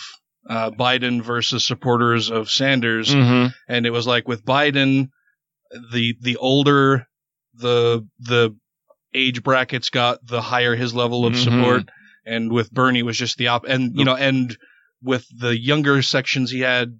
He had less support, and the older he had more. And with Bernie, it was Was just the yeah. opposite. It was it, they were mirror images of each other because Bernie is energizing the the, The revolution. the, the people who are tired of politics as usual. Yeah. I think Buttigieg is doing a good Uh, job though too. That maybe they could share some. Here's one that came from Kathleen from Canby, Oregon, who writes: Many fear the current administration has inflicted irrevocable harm on our governing institutions and norms, and in the process, on our reputation abroad. The question is, what do you see as important early steps in reversing the damage done? And we'll put this one to Senator Bennet. Thank you very much. What an excellent question. First of all, we have to restore uh, our democracy at home. The rest of the world is looking for us for leadership. We have a president who doesn't believe in the rule of law. He doesn't believe in freedom of the cr- press. He doesn't believe in independent judiciary. He believes in the corruption that he's brought to Washington, D.C. And that is what we have to change. And that's why everybody is up here tonight. And I appreciate the fact that they're up here for that reason. Second, we've So we got need to actually drain the swamp? Restore Yeah. the relationships that he's destroyed with our allies. Not just in Europe, he flew to the G20 last night and attacked Japan, Germany, and a third ally of ours without saying anything about North Korea or Russia.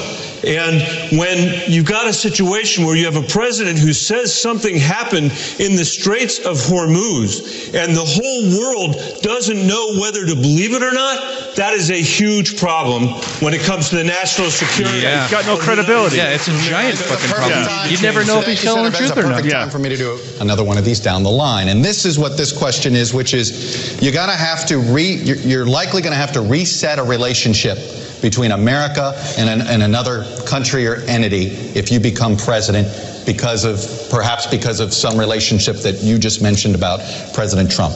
What is the first relationship you like to reset as president? I'll go down the line and I'll start with Ms. Williams. All of it. One of my first phone calls would be to call the European leaders and say, we're back. Because I would say totally Mexico. I think we've done the important most it is that damage the to United Mexico. States be part of the Western Alliance. I want, And- I'm trying to get one, one or two words here. It's, I, I, I hear you. You know, I talk about constant engagement, and I think the first person, the first country I would go to, Yeah. and I understand they've been cheating and, Yeah. and stealing intellectual property, would be China because Okay. if we're going to do deal with public health pandemics, One word. we're going Thank to deal you. with all the That's it. challenges of the globe. Just the country. have That was all we with wanted. Yeah. No Mr. Yang, explanation. We'll try to squeeze in a couple more things before we go to another break. Mr. Yang. China, we need to cooperate with them on climate change, AI, and other uh, issues. North Korea. Thanks for the quickness. Mayor Buttigieg. we have no idea which of our most important allies he will have pissed off worse between now and then. What we know is that our relationship with the entire world needs to change. And it starts by modeling American That was values. fucking awesome. Okay, That Mr. Vice President, I'm trying to be quick. We know NATO will fall apart if he's elected four more years as the single most consequential alliance in the history of the United States. Senator Sanders. It's not one country. I think it is rebuilding trust in the United Nations and understand that we can solve Got it. conflicts without war, but with diplomacy. Senator Harris. All the members of the NATO alliance. Senator Gillibrand. President Trump is hell bent on starting a war with Iran. My first act Iran. will be to engage Iran to stabilize the Middle East and make sure we do not Thank start an unwanted, never ending war. Senator Bennet, quickly. Our European allies in every Latin American country that's willing to have a conversation about how to deal with the refugee crisis. And Congressman Swalwell. My first act in foreign policy, we're breaking up with Russia and making up with NATO. Thank you all. Thank you all. We have Pass one the torch. last question for Vice No. President Biden You're tonight. flopping, you have made your decades of experience in foreign policy a pillar of your campaign. But when the time came to say yes or no on one of the most consequential foreign policy decisions of the last century, you voted for the Iraq War. You have since said you regret that vote. But why should voters trust your judgment when it comes to making a decision about taking the country to war the next time? Because once we, once Bush abused that power, What happened was we got elected after that. I made sure the president turned to me and said, Joe, get our combat troops out of Iraq. I was responsible for getting 150,000 combat troops out of Iraq, and my son was one of them. I also think we should not have combat troops in Afghanistan. It's long overdue. It should end.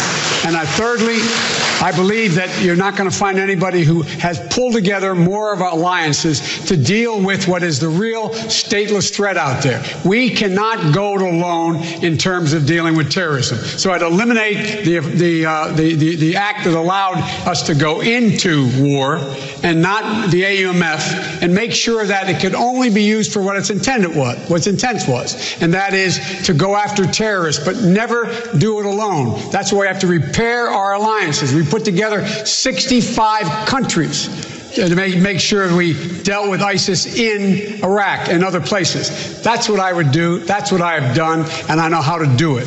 Senator Sanders, 30 Look, seconds. One of the differences, one of the differences that Joe and I have in our record is Joe voted for that war. I helped lead the opposition to that war, which is a total disaster.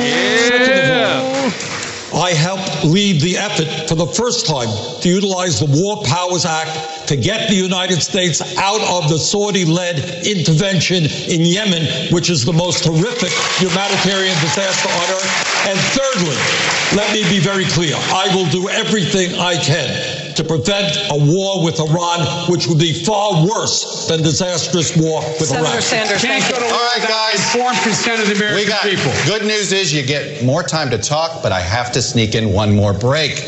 we'll be right back with more debate. Oh. Through the magic of, of editing and recording and stuff like that, we're we're not even going to take a break this time because we're we're we're closing in on the end of the debate. What? So we're I just it's- going to keep this rolling as far as everybody It- knows. It's getting close. I mean, we haven't given our, our audience a long show in quite a while. It has been a while that we've that we've Given them a four very hour long show. debate show. Oh, and just like that, they're back. They're back. It's awesome how we can warp time like that in this audio fashion. I was gonna say they're back just like herpes. Case to the voters, 45 seconds. Well, herpes just really never begin goes with away. Congressman Swalwell. Either do they. We can't be a forward looking party if we look to the past for our leadership. I'm a congressman, Again. but also a father of a two year old and an infant. When I'm not changing diapers, I'm changing Washington. Most of the time, the diapers smell better.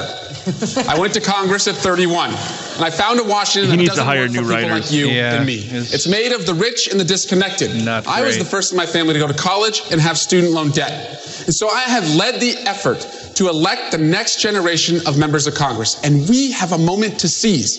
This is a can-do generation. This is the generation that will end climate chaos. This is the generation that will solve student loan debt. And this is the generation that will say enough is enough and end gun violence. This generation demands bold solutions. That's why I'm running for president. Congressman, thank you. Ms. Williamson, 45 seconds for your closing I'm sorry we haven't talked more tonight about how we're going to beat Donald Trump. I have an idea about Donald Trump. Donald Trump is not going to be beaten just by insider politics talk. He's not going to be beaten just by somebody who has plans. He's going to be beaten by somebody who has an idea what this man has done.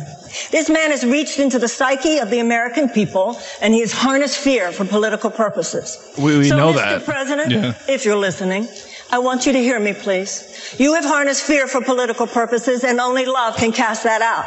So I, sir, I have a feeling you know what you're She's doing. running on love. I'm going to harness love for political purposes. I will meet you on that field, and sir, love will win. Ms. Williamson, thank you. And sir, love Yeah. will win. I'm telling you that now. Unless they're playing tennis on that field.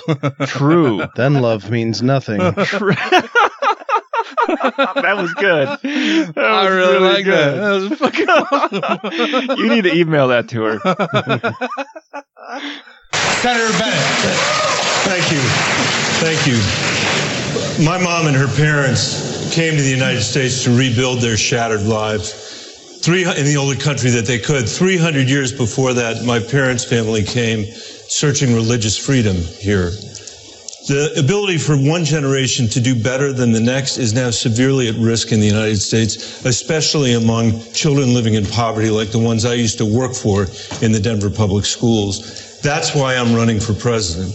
I've had two tough races in Colorado uh, by bringing people together, not by making empty promises. Uh, and I believe we need to build a broad coalition of Americans to beat Donald Trump, end the corruption in Washington, and build a new era of, of American democracy and American opportunity. This is going to be hard to do, but it's what our parents would have expected. It's what our kids deserve. I hope Senator. you'll join me in this effort. Thank you. Thank you. Governor Hickenlooper.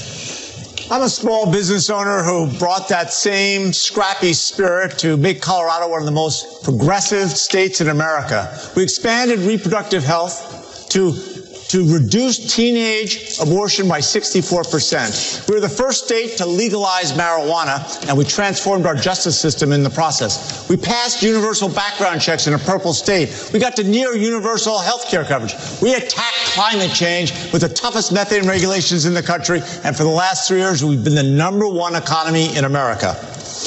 You don't need big government to do big things. I know that because I'm the one person up here who's actually done the big progressive things everyone else is talking about. If we turn towards socialism, we run the risk of helping to reelect the worst president in American history.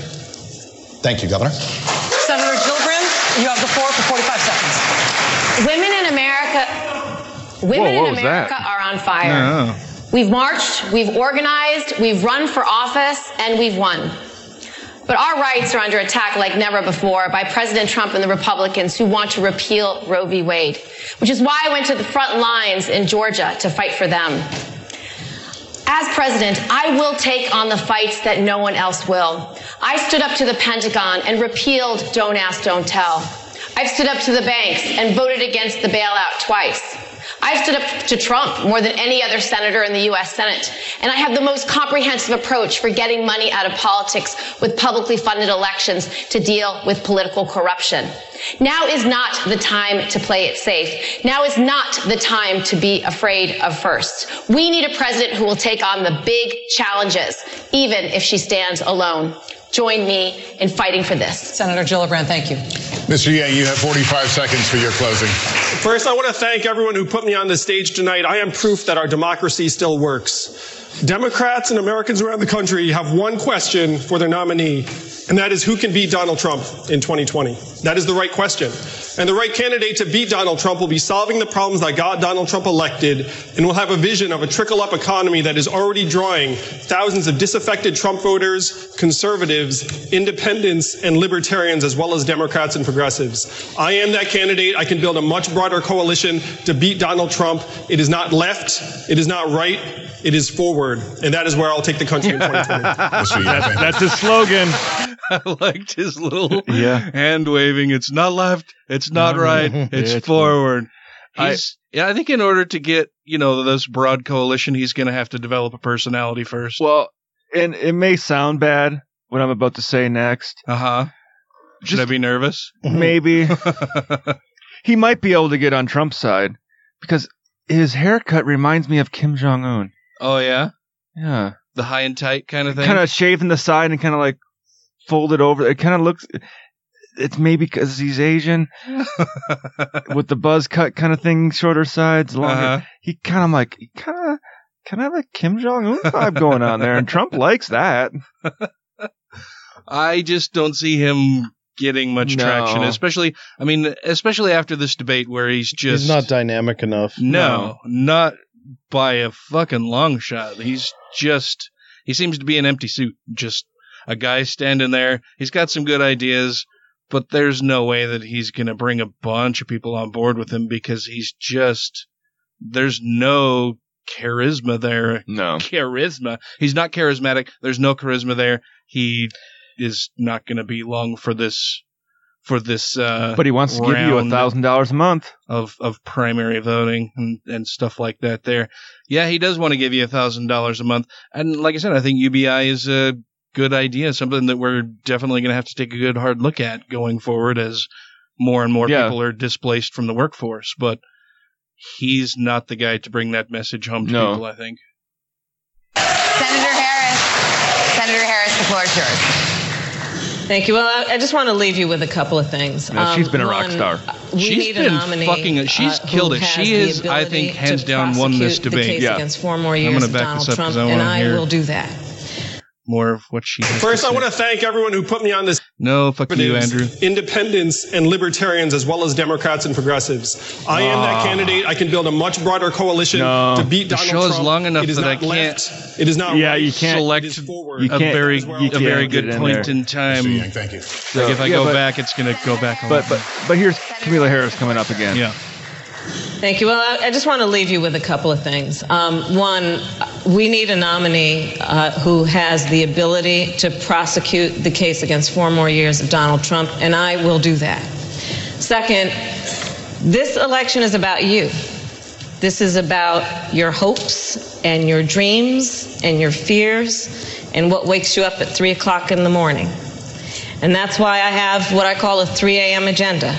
That is about everything from what we need to do to deliver health care to how you will be able to pay the bills by the end of the month. And when I think about what our country needs, I promise you, I will be a president who leads with a sense of dignity, with honesty, speaking the truth, and giving the American family all that they need to get through the end of the month in a way that allows them to prosper. So I hope to own, earn your support. Uh, please join us at KamalaHarris.org. Senator, thank you. Mayor Buttigieg. That's good. Not as strong, as I Nothing think, about as for other politics points is during the theoretical for me.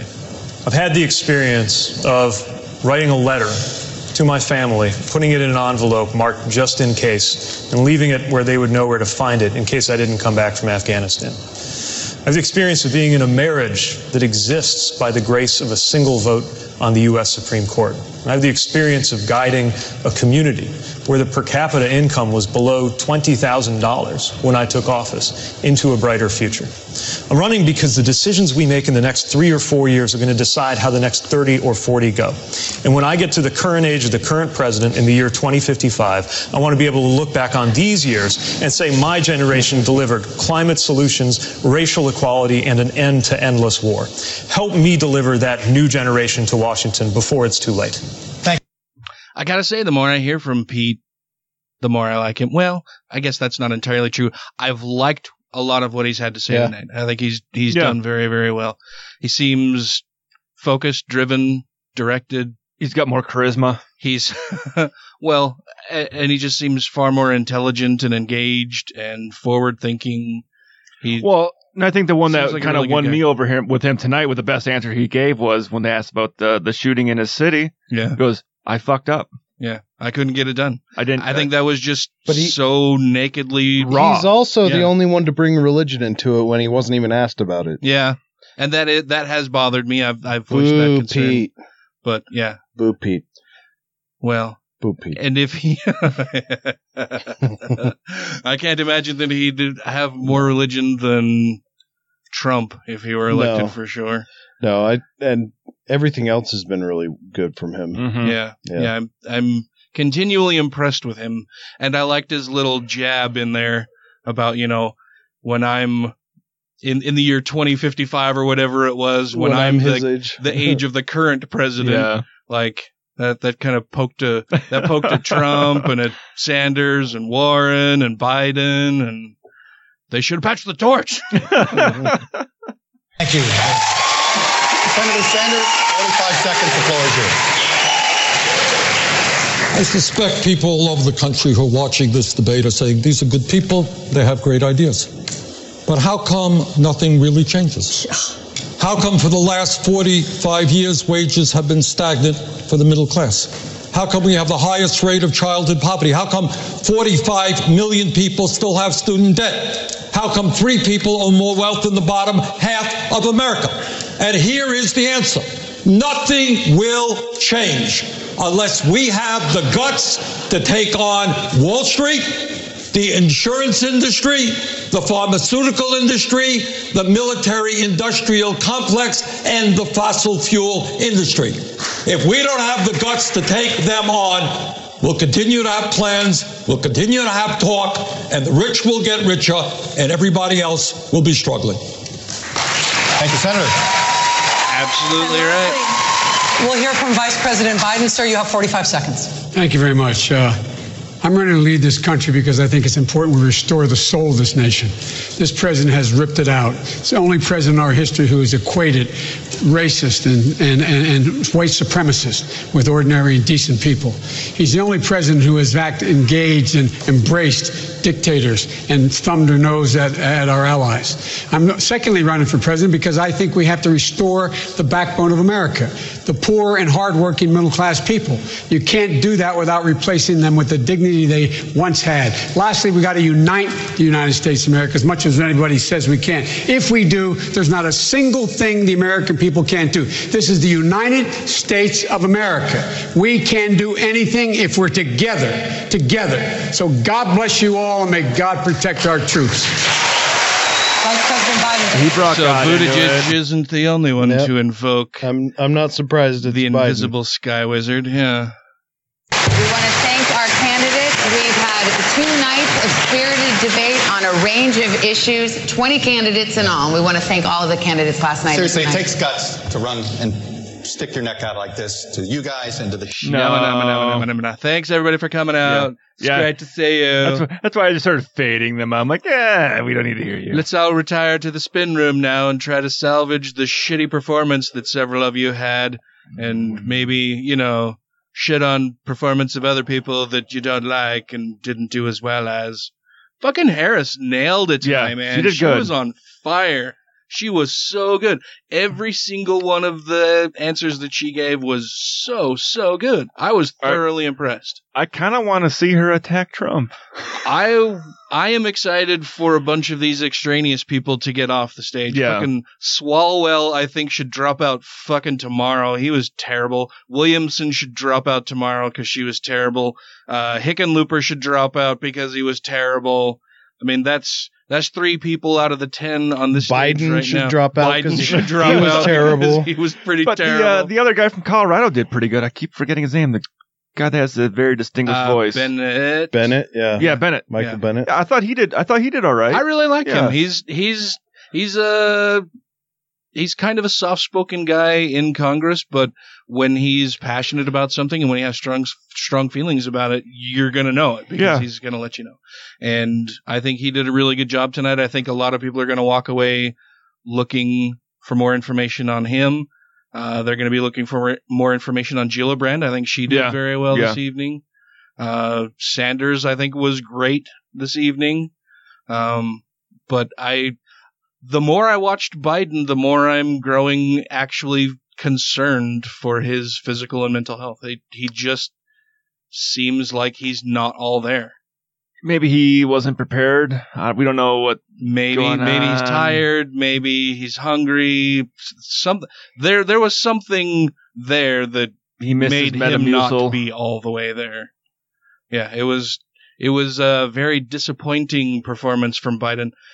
Not that I, not that he's anywhere near my top choice or anything, Yeah. but with him currently leading the field, I think his performance tonight, his numbers are gonna really tank in the next few days or week. Good.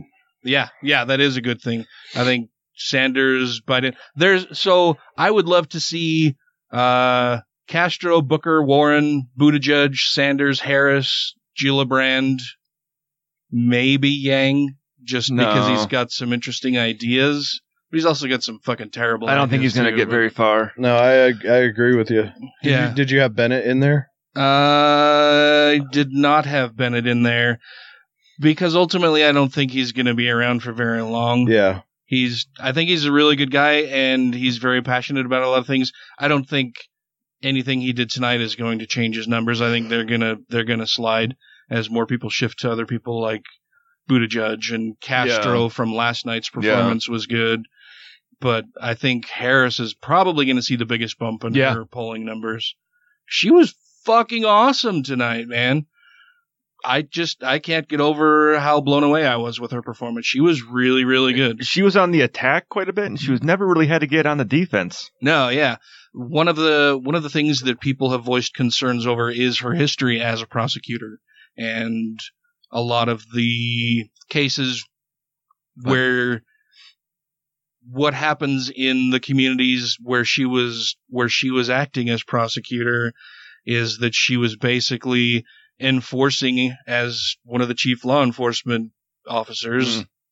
the whole systemic racism thing that she's Yeah. currently railing against and so I don't know. She's she's apologized for her role in in a lot of that in the past, and I think that's a good thing. I think that may continue to haunt her as she moves through the process. But I think she was fucking awesome tonight. She was really really good. So when she was attacking Biden, Biden should have came back and said, "How many African Americans have you put in jail?" Yeah, he kind of hinted at it. Well, no, was it him? No, it was him because he said that he was a def- uh, defense attorney. Oh yeah, yeah. not a not a prosecutor. Yeah. So yeah, leaving his cushy so he job. did kind of hint at that in a roundabout way for people who follow a lot of the minutia about the backgrounds of a lot of these candidates. But uh, yeah, I thought that was a great performance by several people on stage. Um, I think Swalwell though had the, The worst, worst, yeah. the worst night of any candidate out there. He recently declared. I think he's going to be one of the first people to drop out. Yeah, he's going to suspend his campaign. He's gonna take down that cat poster he put up in his office that says "Never give up." because it was it was it was so awful as to be embarrassing. Like he should be embarrassed looking back on this performance at just how fucking ridiculous it was. Pass the torch, pass the torch. that was just dumb, dude. Like you can you can try to get in some zingers and some one-liners and and sound bites and shit, but maybe run them past other people and see if they also think, "Yo, it's a great line. You, you should really use that one." Buttigieg should have been like, "Yeah, pass the torch. I'm the youngest guy here." Like I don't I don't know who he would have ran that by that said, "Yeah, you should absolutely use that. That's a great idea." And then to use it as often as he did. Yeah. And Hickenlooper mentioning, "Well, I was a scientist twice." Yeah. When he's also he, like he was defending shitty positions with, "Well, I'm a scientist and I like data-driven stuff." Well, but the things you're defending aren't really defensible if you look at the statistics Yeah. and information and data behind them. So I think he'll have some problems going forward. But this was fun. I- Yeah. we haven't watched a debate together for two years, a couple years now. yeah. But I, I liked it. Thank you guys very much. Oh, yeah. Uh, and thank all of you out there listening. Uh, we will be back next week. We won't be doing a debate next No. week, so that that will make the members of our listening audience who don't give fuck who don't care fuck all about politics. Uh, But oddly, people liked it when we did it last time. So yeah, it seems a little strange to me, but I don't know. I I don't. I like watching the debates. So if people want to listen, to us rant while we watch it. watch a debate. I guess that's that's good. Um, but thank you all very much. Uh, we're going to be ending the show now, and because it's so long, there's not going to be extra Patreon content. But we would like to thank our Patreon supporters before we go. That would be Alan Firth, Newmania, Christy Kalbach, Gaytheist, Larry Wilson, Stephen Andrus, Let Them Eat Kofefi, Two Skeptical Chaps, Michelle Short, Vanessa, Captain Samples, Utah Outcast, Janet Uter, Marius Kot Buchakowski, Wes Aaron, Andrew Vodopich, Jeremy Goodson, Brandy Hamrick, Megan Kennedy, The Thaz, Jeff Peterson, Jesse Pointer, Freethinker two one five, and and and Marge Simpson support the, the Free Thought Society. the, the Fart Free Thought Society, Taz, the Tasmanian Devil, Ah. Savita Kuna, the Purple Dragon, and Taylor Taylor Gray. Hey! Thank you all very much. And so until next week, crucify that like button. Just give us a fucking review. and rate the show five times a day toward tennis. Wonder how he does his hair so so neatly. Just, I think it's it's it's it's he's just very straightforward with how he does it. Yeah. It's a very straightforward hairdo. yeah.